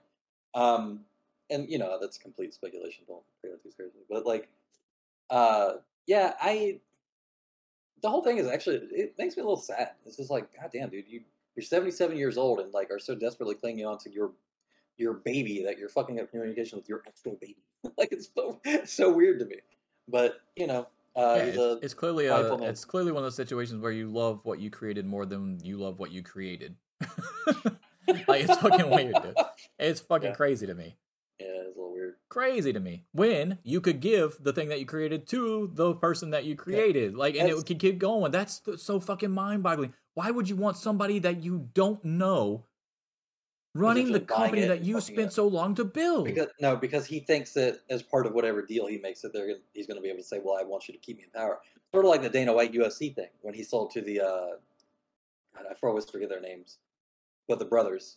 Um, he was like, "Well, I'd like to be kept on, like in a pretty big role. You'll still you'll own it. It'll be your company. I won't own it anymore. I'm selling it to you, but I'd like to still be here to do booking and um, like booking the matches and like be the president or face of the company or whatever." He might yeah, think but how much he might- baggage did Dana White have at that time when that happened? Not, Virtually not a ton. Like he'd said a bunch of stupid shit in public before, but nothing crazy. Like yeah, nothing, nothing like this. That's my point. Yeah, And it wasn't like Vince. It's not. It's not like like we mentioned earlier in the first segment of the show. It's not like Vince is going to run out of money before he passes away. dude. So it's irrelevant. he wouldn't run out of money. Hold on, I'm gonna pull this figure for you. That's why I'm saying he's killing his own company for no other reason You than could just to kill his own company. Here's here's what people don't understand about having a billion dollars. You could spend five thousand dollars a day for over five hundred years before you run out of money. Five thousand dollars a day before you run out of money. He's seventy-seven years old. This man's got like ten years left, probably, maybe less. And people are acting like, oh, well, you know, maybe he just wants his money. He's got his fucking money. You want your money? You want to keep majority of the fucking company too? Sell 10% of the shares. You, you wouldn't like it's so fucking insane to me, dude. Yep, money and power do crazy So shit. but that's people, what I'm saying. I don't think it's about the money at all for him. I think it's literally like this is my creation. I didn't think it could live without me, and now I'm fucking pissed off that it is, and I'm gonna come back and take control of it because it's hurting my fucking ego. That's literally what it is to me. All right, we're gonna go to the last topic of the day. It is FTRs. Most, uh, we're gonna talk about FTR and uh, the comments that Dax has made on the podcast. First, first talk about his first episode with CM Punk, and then we'll get into the bigger one, which is kind of crazy, came out of nowhere, but we'll talk about that as well. But the CM Punk one, where he basically said um, a couple things, obviously that jumped out. He had a bad vibe from Colt, by the way, and I'm on the record as saying I don't think Colt is the uh, perfect human either. I've seen some shit about Colt Cabana as well. Obviously, not as much as CM Punk, but I will say that everybody just jumping on like Colt Cabana's some angel. Uh, not true. And Dax pointed out that he didn't get a good vibe from Colt, and Colt was making fun of his uh, southern accent when they first met. Um, I don't have any reason to believe that Dax would lie about somebody that's still under contract with AEW that he knows has a lot of friends in the company to just say this on the first episode of his fucking podcast. Dax is a very honest and straight up dude from what I what I've been able to tell.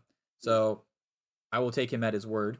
Um, and he also said that he hopes, and for some reason got heat for saying this at the end of the podcast, that he hopes, and it's the same shit that every goddamn wrestling fan that's a CM Punk fan has been saying. I hope that they can get past this, talk it out, work it through, work through it, and have a relationship, uh, even if it's just a working one, because you can make a shit ton of money still for AEW as a whole for the next five to ten years. Probably more like five with Punk, obviously because of his age, but you get what I'm saying. Like it could set them up for the next ten years easily, money wise. But for five to ten years, because of star power with with the with the star power and dream matchups that CM Punk brings, even in the trios division with the CM FTR that everybody was thinking was going to happen or whatever. Um, so your thoughts on him getting heat for his comments on that first, and then we'll move over to the bigger podcast, which was his last one, where he mentioned the future, the immediate future of FTR.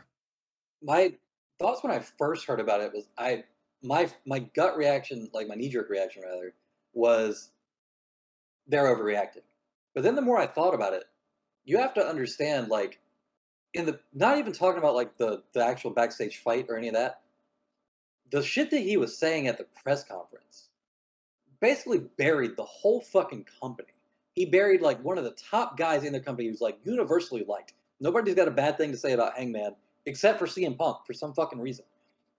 He went out and he talked shit about Hangman. He talked shit about the quality of the company. He made it seem like it was second rate. It was being run by children who can't run a fucking Target or whatever. Like when you say shit like that, or and on top of that, when you bring a bunch of discord to the locker room, you can look at it from a business perspective and say, yeah, we could bring a lot of he, he could bring in so much money if he like came back and was just nice and like uh, apologize and all that shit.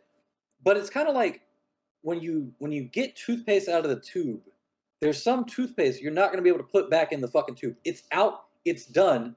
There's no fixing some things. Um, and it's like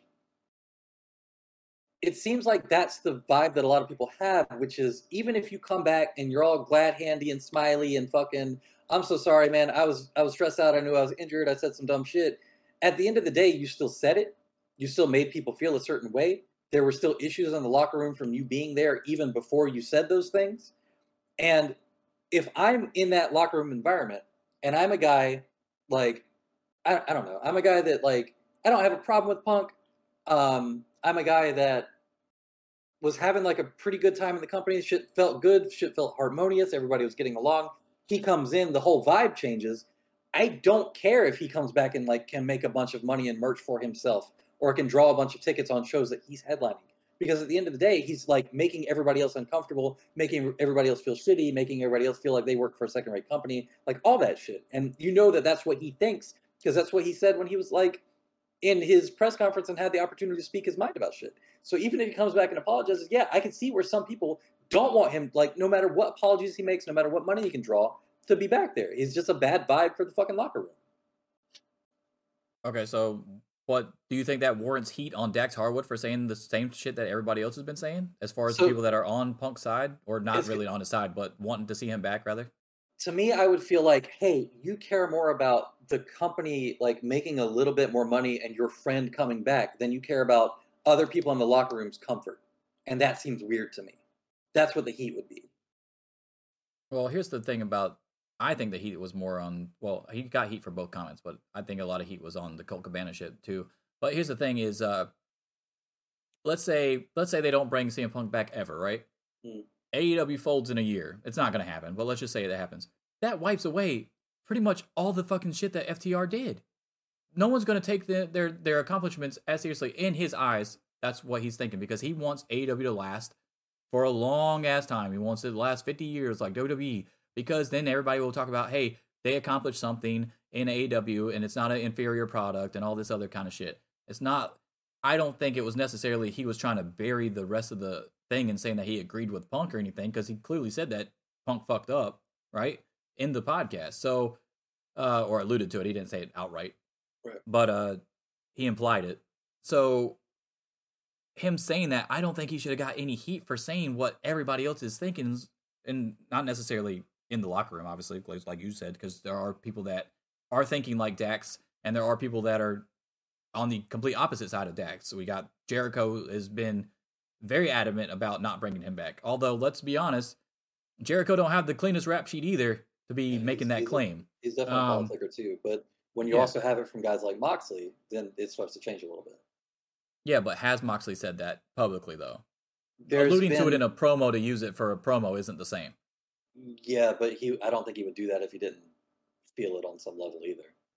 Yeah, I don't know. I don't know. Well, I, I'd have to wait to see if Moxley ever says anything about it. But because him and him and Punk aren't like super tight, but I think they are because of Renee because are. of Renee. Obviously, they are they are obviously cordial at that at the minimum. Um, well, you, so- you look at who stepped up after Punk left and was like, "Hey, we're gonna get this shit back in order." It was Danielson, Jericho, Moxley. yeah, which I I get that, but also there's a saying, "Time heals all wounds." So we'll see. But there's also you got the Jericho who's just like, "Oh, as long as I'm here, he's never coming back. I'll make sure of it." Type deal. I'm like, "Okay, okay man, let's pump the brakes a little bit."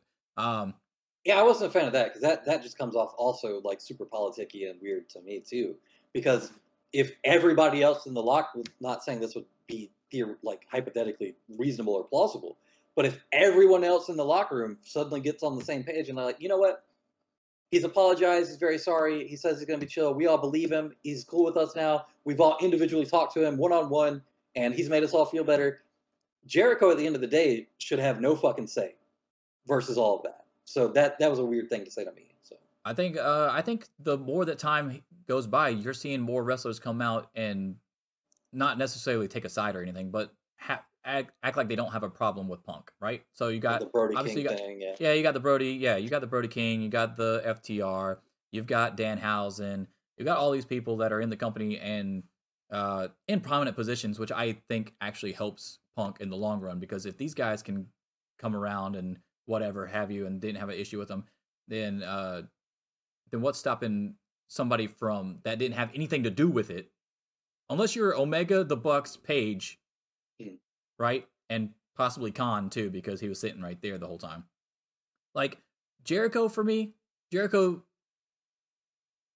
irrelevant to it to me, honestly. Well, he's irrelevant to the the immediate situation, but he would have been affected by whatever issues were coming up in the locker room at the time too, even before the all out stuff. So yeah, I I don't know. I I don't think he should have no say in it, but I do feel like I feel like his say isn't as important as like you were saying the Bucks and Omega and Kit uh, and Page, but no, I mean he was in the same locker room. He was experiencing the same issues. He was experiencing the same like levels of disharmony from Punk being there that apparently people have, have come out since and talked about. So no, I mean he's got some say in it. I, I wouldn't say he has no say just because he wasn't there. Well, I mean, I I've said this from the I've said this from the beginning of it after well after it already happened or whatever, and it was still raw and everything, and you were.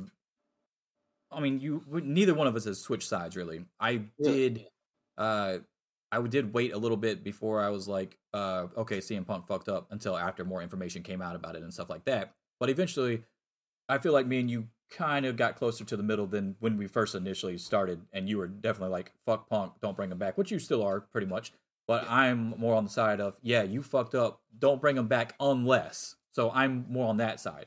Um, and there's a lot of unless, by the way. There's a lot of stuff that he would have to do Right. before I'd like bring him back, e- even as the biggest or one of the biggest CM Punk fans out there. So, um, but I think it really does, even if it's minimal, help him with the Brody King post or the post on Maxwell Jacob Friedman stuff where he's dicking around with him, or the Dax Harwood mentioning him on his podcast and talking about him out the gate and stuff like that. I think this all kind of goes to him. Even the posts where he's by himself working out or uh, rehabbing and stuff, people are like, "Oh shit, why is he posting this if he wasn't like really still in the process of wanting to stay like in really fucking good shape for a comeback possibly?" So I don't know, but here's my main thing is if the Bucks, Omega, and Page minimum are not okay with it, then you don't bring them back. It, that's that's just all there is to it, honestly. I mean, I, would think I think if, you those took a- four say okay to Tony Khan and we're cool with it, then no one else has anything to say about it, honestly. See, I I don't feel like that because again, like those people can get over the thing that actually happened, but it doesn't mean everybody in the locker room is going to get over how he made them feel like the company that he was working for was like him doing fucking charity. And that's where they work. That's like you got people like fucking let's say, you know, your Jungle Boy or like Darby Allin or some of the other originals. Like Ricky Starks is not original. He was pretty big in MLW and all that beforehand, but um or NWA. Uh but even those people i feel like have just as much of a say in the level of harmony in their locker room and if he made them feel like hey you, you know i'm here and it's just like a fucking b class rinky dink company run by some fucking losers and uh, you know I, I work with all these children and blah blah blah bro they've got just as much of a say in in him coming back too i feel like I don't. I I- don't, I I feel don't like think they have as, took- as much of a say, but I I get what you're saying too, though, because like it's not like he can't just come in and ignore that it happened either, right? yeah So like you remember the story where Dax said that he like gave out like huge Starbucks gift cards to a lot of the women in the locker room and all that kind of stuff. Like he's Mhm. gonna have to make constant gestures like that. And I'm not saying buy them off or anything, but you get what I'm saying. Like you're gonna have to um really embrace the locker room as a whole all the time. So Right. I, if you're not gonna do that, then yes, I agree with you that they have a collective say in that aspect, but not one person like a Jericho. After you after you made amends with the four that it affected the most, Jericho's not coming in there and like, oh no, uh, if he if he comes back, I go. Like Jericho, come on, man. No, I would say I would say a minimum of like eighty five percent of the locker room has to be unanimously on board with him coming back for me to be like, okay, fine. Because if you if you go back and you say, okay, we're going to do it by simple majority, like how many of you would become like uh, we've been talking, uh, Punk's been talking with Omega and Page, and they've smoothed things over. Uh, we kind of want to do business with this. How do you guys feel about it? And you've got a hundred fucking wrestlers back there who are all like, let's say they're all wrestlers that have some level of like clout or like investment. We're not talking about like yeah, we're talking like Malachi, not Fuego. Right. Yeah. Right, exactly. But we're saying like we're going to use the number 100 because it's easier. Um, and you had like 65 of those people say, "Yeah, we're good with it." I still wouldn't do it because 45% of your locker room being in like that level of disharmony is going to cause an issue with 100% of the fucking locker room. Um, so I I don't know what the solution is. I don't think there is a good solution aside from entire like unanimous consent to have him come back, or almost unanimous consent to have him come back, like a major super majority of people. Um, but I mean, it's not impossible. I just don't think it's ever going to happen. He's not. There's always going to be that sh- that shadow of doubt about any apology he makes, about any like trying like overtures that he tries to make to like make up for it. There's always going to be that shadow of doubt because what he essentially said was, "Hey, I'm working for this company and I'm too fucking good for it. This place is run by amateurs. I don't know why the fuck I'm here. Like, I'm the champion. I just beat your champion, and uh, now I'm fucking up the next program. By the way, by burying that whole thing underneath all this bullshit that I have for Adam Page of all people, who everyone backstage loves. Like, it's it would take a lot. All right, let's talk about the other part of the Dax Harwood uh, podcast, his second episode, with the future of FTR. Um, they are going to run out the rest of their contract off TV after dropping all three of their titles. Um, so they lost to the Briscoes, then they lost to Dragon Lee and Dralistico in AAA, and then they lost to Yoshihashi and Hirooki Goto uh, in New Japan at Wrestle Kingdom. Uh, so they have no titles now, and they are taking their like next what is it three months they said I think um, to heal and sit back and reflect and make their next decision because he wants his next decision to be their last decision or it will be their last decision. So he wants to make sure that wherever he goes, he's valued, and that's been that's really been and respected, and that's uh, been pretty much their mo since the beginning and why they left WWE in the first place, right?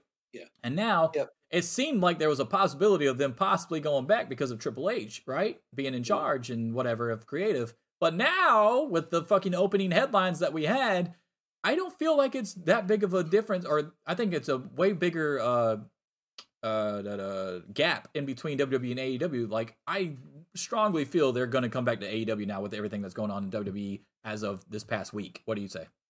He was definitely putting over Tony Khan as a boss during that podcast too, like in a noticeable way. Um, and when he got directly asked, you know, all this news about uh, WWE coming up lately, he we really didn't want to focus too much on that all of a sudden. Um, so yeah, I I get the sense that he's also worried about Vince run WWE and trying to, to work there again because they don't. It's not like they value. It, one of the things that he said that apparently some people got upset about was he really put over the Bucks too, talking about like you know they they brought relevance back to tag team wrestling. They made you realize that it can it can main event a card. Like not everybody's crazy about their style, but they actually are really good fucking wrestlers, and I don't know why people don't think they are. They would be on my Mount Rushmore, like that type of shit is what he was saying about the Bucks. So you look at the difference between how they view pro wrestling and they're in a position of power, especially tag wrestling, and they're in a position of power over here, versus how the other company views tag wrestling, where you have like two tag teams, maybe three if you count the Brawling Brutes, that are even remotely in the title picture or like anywhere near even like upper mid card at this point.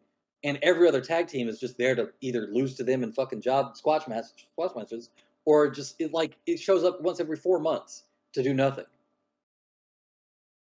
So yeah, so I, I agree, I agree with that. Uh, so that and we've mentioned that before on the show how weak the tag division is over there. Even if they got Guerrillas of Destiny, yes, it would be a, a nicer division, but it's still not enough for FTR to come over, right? You know what I'm Right. saying? Like, let's be real about it. So, uh, so yeah, I, I, I feel like AEW is really their only option out of the two because they're not going to spend a significant amount of time for their last contract in AAA or New Japan, right? So that's not going to happen. So AEW, where you could wrestle still for both of those companies, right?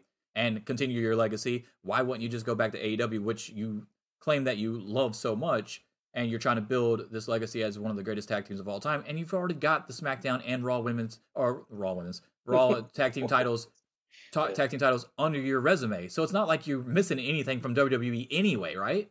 Not only that, but they also had the NXT ones. They're the first WWE Triple Crown Tag Team Champions.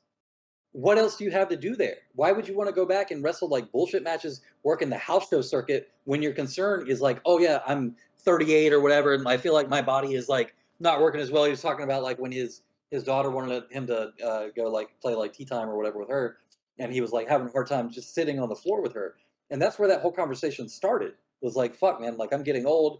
I want to still be able to do stuff when I'm older. I got to start looking for my exit plan and figure out what that is. Whatever I do next will probably be my last thing. Um, you don't want your last thing to be the the WWE circuit. Not with all the live shows, not with all the like constant like five days a week wrestling, not with all the time away from home. He's got so much more time away from home on the WWE thing. Unless he's able to sign a deal that says, "Hey, we're not working any fucking house shows. We work one show a week and pay per views, and that's it." Like if you can get something like that, then maybe. But even Yeah, then, but you're the not thing, cementing your legacy against two fucking teams. the last the the live show thing is such a big deal to me, and that's why I think AEW is slowly getting into it instead because they have a lot of older people on their roster. They're not going to be able to do that shit. It's going to Mhm. break down too fast. Um, and I don't think people realize how old their roster is. Like they have a lot of young dudes. Don't get me wrong, but they got an old roster too at the top. Like a lot of people in top spots. So Christian Cage, um, Matt Hardy, uh, Kenny Omega, uh, FTR, um, Eddie Kingston's up there, uh, Cesar or Claudio's up there. So like they've got a, a Danielson is not going to wrestle much longer, obviously either. Sting is going. Sting said this is his last Yeah, year. Sting said he's about to retire. He's about to do his little tour thing probably after the Muta one's over, um, which sucks too because I really want him to hold at least the tag titles with Darby and AEW before it's over, or or a trios title. I really want him under one of these fucking title histories in AEW because I think he I- deserves it after all. I feel like his his going out might be beating Darby for the title and then losing it back to him as his like last match or something. We'll see. Yeah, I, I but remember when I said earlier that I, I thought Darby was going to turn. You Mhm. can't turn Darby. You you just can't because he's not believable as a heel. No, you don't have to turn either one of them. No, no, You I said- agree with you. I'm just saying, based Yeah. on, I mean, I saw the look you gave me when I said, "Oh, I thought Darby was going to turn heel." Like, I didn't say I was going to agree with it if he did. I'm just saying Right. you can't turn Darby can never be heel, dude. He can't be. He's just too small to be a heel. It makes no sense. Can't work a heel style when you're smaller than everybody else. Just hit him with a chain all the time. Um, no, so what I was thinking is like you tell the story of like, look, I don't have a problem with you, but I need to test you before I leave, and then have Sting win. yeah, make sure you're ready. You can do this without me, type deal. Yeah, right, and Yeah, then, then he that beats him, like, storyline you "Nah, tell you're us not him ready coming yet." back Yeah, and yeah. beating him. yeah, yeah. Yeah, think that'd be cool. I like I like that idea. That's pretty cool. Um, but anyway, uh, so yeah, I think I think there's really no other option besides uh FTR coming back to AEW. Honestly, Yeah, I mean, they're not going to go till you know the Impact circuit or any bullshit like that. They're never going to do it. There's nothing in it for them unless they really want the Impact Tag Team Championships for some fucking reason. But you can do that while you work for AEW. There's no reason to do that. Um, if they wanted another IWGP run, you can do that while you work for AEW. Still keep a lighter schedule. There's, I just with the specific reasons that he's given mostly about like wanting to be around his family more, not wanting to put a whole lot of more wear on his body, all that shit. WWE just makes no fucking sense at that point. So I, I don't see them going anywhere else. They may he may just say, look, like maybe I don't want to wrestle at all anymore. I feel like I've done everything I want to do. This three months has passed. I'm almost forty. Uh, we're considered like one of the greatest tag teams of all times, if not the greatest. We just had a run where we had three different major promotions belts at the same time. We've already had the AEW Tag Team Championships. We've done everything there is to do in WWE. Like we're fucking done. I can see that. do you think any of it m- might have anything to do with it after the three months had passed? If there's any news or no or non-news on the CM Punk situation, since they wanted to team up so bad to do the CMFTR thing in the trios division. I would say that if it looks like Punk is going to come back, he'd be more inclined to stay and do some trio stuff with him for sure. Um, but that's because that's like like you said they've already done everything so like that's the one thing in AEW that they haven't done that they kind of alluded that they wanted to do Right. so so that would be the one thing I could think of off the top of my head that are like okay let's go back and try to do this and they've they've had to have made so much fucking money at this point. Like again, like back to the money thing. He lives in I want to say Tennessee now, and he kind of alluded to like opening a coffee shop in North Carolina and some shit like that because he's from here. He went to UNCW. Like he. Yeah I know he used to bounce in a bar uh, he used to bounce in a bar in uh in uh Wilmington Yeah. yeah my So- friend uh, my friend Travana actually knew him as the when he was the bouncer at, Hmm. at a specific bar so yeah yeah. So I mean, and I live downtown in that city, so like, uh, you know, there's plenty of uh opportunity for him if he wanted to come back home or like wanted to. I know he lived out in Asheville for a little bit too, uh, which for y'all that don't know is like four and a half hours away from here to the west, but it's like a more mountainy type area. But he apparently lives in Tennessee now. He's talking about like retiring and opening a coffee shop and opening a training school. He's all, he's talking about him and um, Cash opening a wrestling school, which would be pretty cool too. Um, so he can still be involved in the business without putting more tear on his body. I feel like he's done everything there is to do. If his concern is more family time and his concern is like not wanting to fuck up his body more and being able to live like a long, healthy life, all that stuff, I could very easily see the end of this three months coming up and him just saying, "Look, man, uh, I think that's it for me. I've got nothing else to do." That I- I, agree. I with that. agree with that. But here's the thing: is if if Cash isn't done, do you Mhm. think that influences the decision as well? Like maybe I'll hang on a, for another year with you or whatever. It, I mean, it, it definitely could. It definitely could, but I feel like, I feel like, just and again, this is so parasocial, and we're trying to guess what their relationship is like just based on what they've said in podcasts and stuff. But I feel like Cash would be the kind of guy who, like, if Dax was doing it to not fuck up his body more and to spend more time with his family and all that stuff, I don't think he'd want to like pressure him into doing another year either way. He'd be like, "Nah, man, I'm good. I'm gonna keep wrestling for a little bit. It's been like super great. Like obviously we're all we're always gonna have that together. I'm gonna do I'm gonna go do like a little singles run or something, see what's up, and then probably leave too. Who knows? Do you think that with the singles run that Cash or that Dax had in the middle of all this too was part of it, just in case he didn't come back, so he could say he had those singles matches with all those guys? Yeah, maybe could be. I yeah, mean, because it kind of felt like it was almost like a retirement tour, like for a him and- bucket list tour. Yeah, Yeah, yeah, yeah. That's what it felt yeah. like. Mhm. All Yeah, right. That. So that's going to do it for the show today, guys. It was awesome. It was a huge show, um, which we knew it was going to be, obviously, with the first two weeks of the new year. Season four is officially upon us on the MonsterCast. Um, we'll be back next week as well, and hopefully, we get some more action uh, and developments in these fucking huge stories that's been happening. So like the Vince Man, the Stephanie, the Sasha or Mercedes now, Mercedes. Um, some more dynamite stuff with after the mini pay per view. Where do they go from here to set up Revolution? Because you know they're gonna have to start setting that up soon. Um, you got Ring of Honor Super Card of Honor that's also coming up very soon. I think that's in. February, and then of Battle course in the Battle in the Valley. For New Japan. So you know, a lot of shit coming up, and you know don't forget Royal Rumble on the 28th. So that's a big thing as well. That's my favorite pay per view of the year for uh, WWE. So I'm pretty hyped for that. I actually have uh, uh, bought from Ollie's. I don't know if you guys are familiar with Ollie's, but um, it's kind of like a better version of Big Lots. If you have a Big Lots, it's a better version of that. If you don't, it's you you should know what Ollie's is. But anyway, uh, I bought a WrestleMania Steel Cage Challenge plug and play, and we also have a Johnny Gargano autograph eight x ten. We'll be giving those away during the Royal Rumble at my party here that I'm having at my house uh, with the Royal Rumble matches. So if whoever wins the women's Royal Rumble match will get the plug and play, and whoever wins the men's Royal Rumble match will get the autograph. So what Okay, we do I is feel like, put the I feel 30 like numbers. clarify here. There's not Yeah, a match 30 happening numbers- at his house. You were Yeah. picking numbers. put the 30 numbers in the hat. Everybody goes around until all the numbers are gone. Yeah. And then uh, you have to go for whoever the fuck comes out. And then if you if your guy wins, uh, then obviously you won. So yeah, so that's what I've been doing that for years. This is my first ever uh, wrestling party here since I've moved though. So this is, should be interesting. It'll be awesome. Um, but yeah, we'll we'll obviously have a big show set up for that as well for uh what that's two weeks away or whatever. We'll do be doing predictions for that. That's on a Saturday, by the way. So we're gonna have to do a Friday prediction show for that one. Um so the twenty seventh of January. Um but yeah, I'm very hyped for that.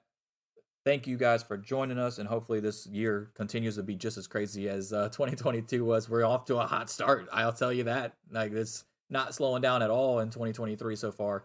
Um, but yeah, that's gonna do it for the show. Thanks for joining us. Deuces.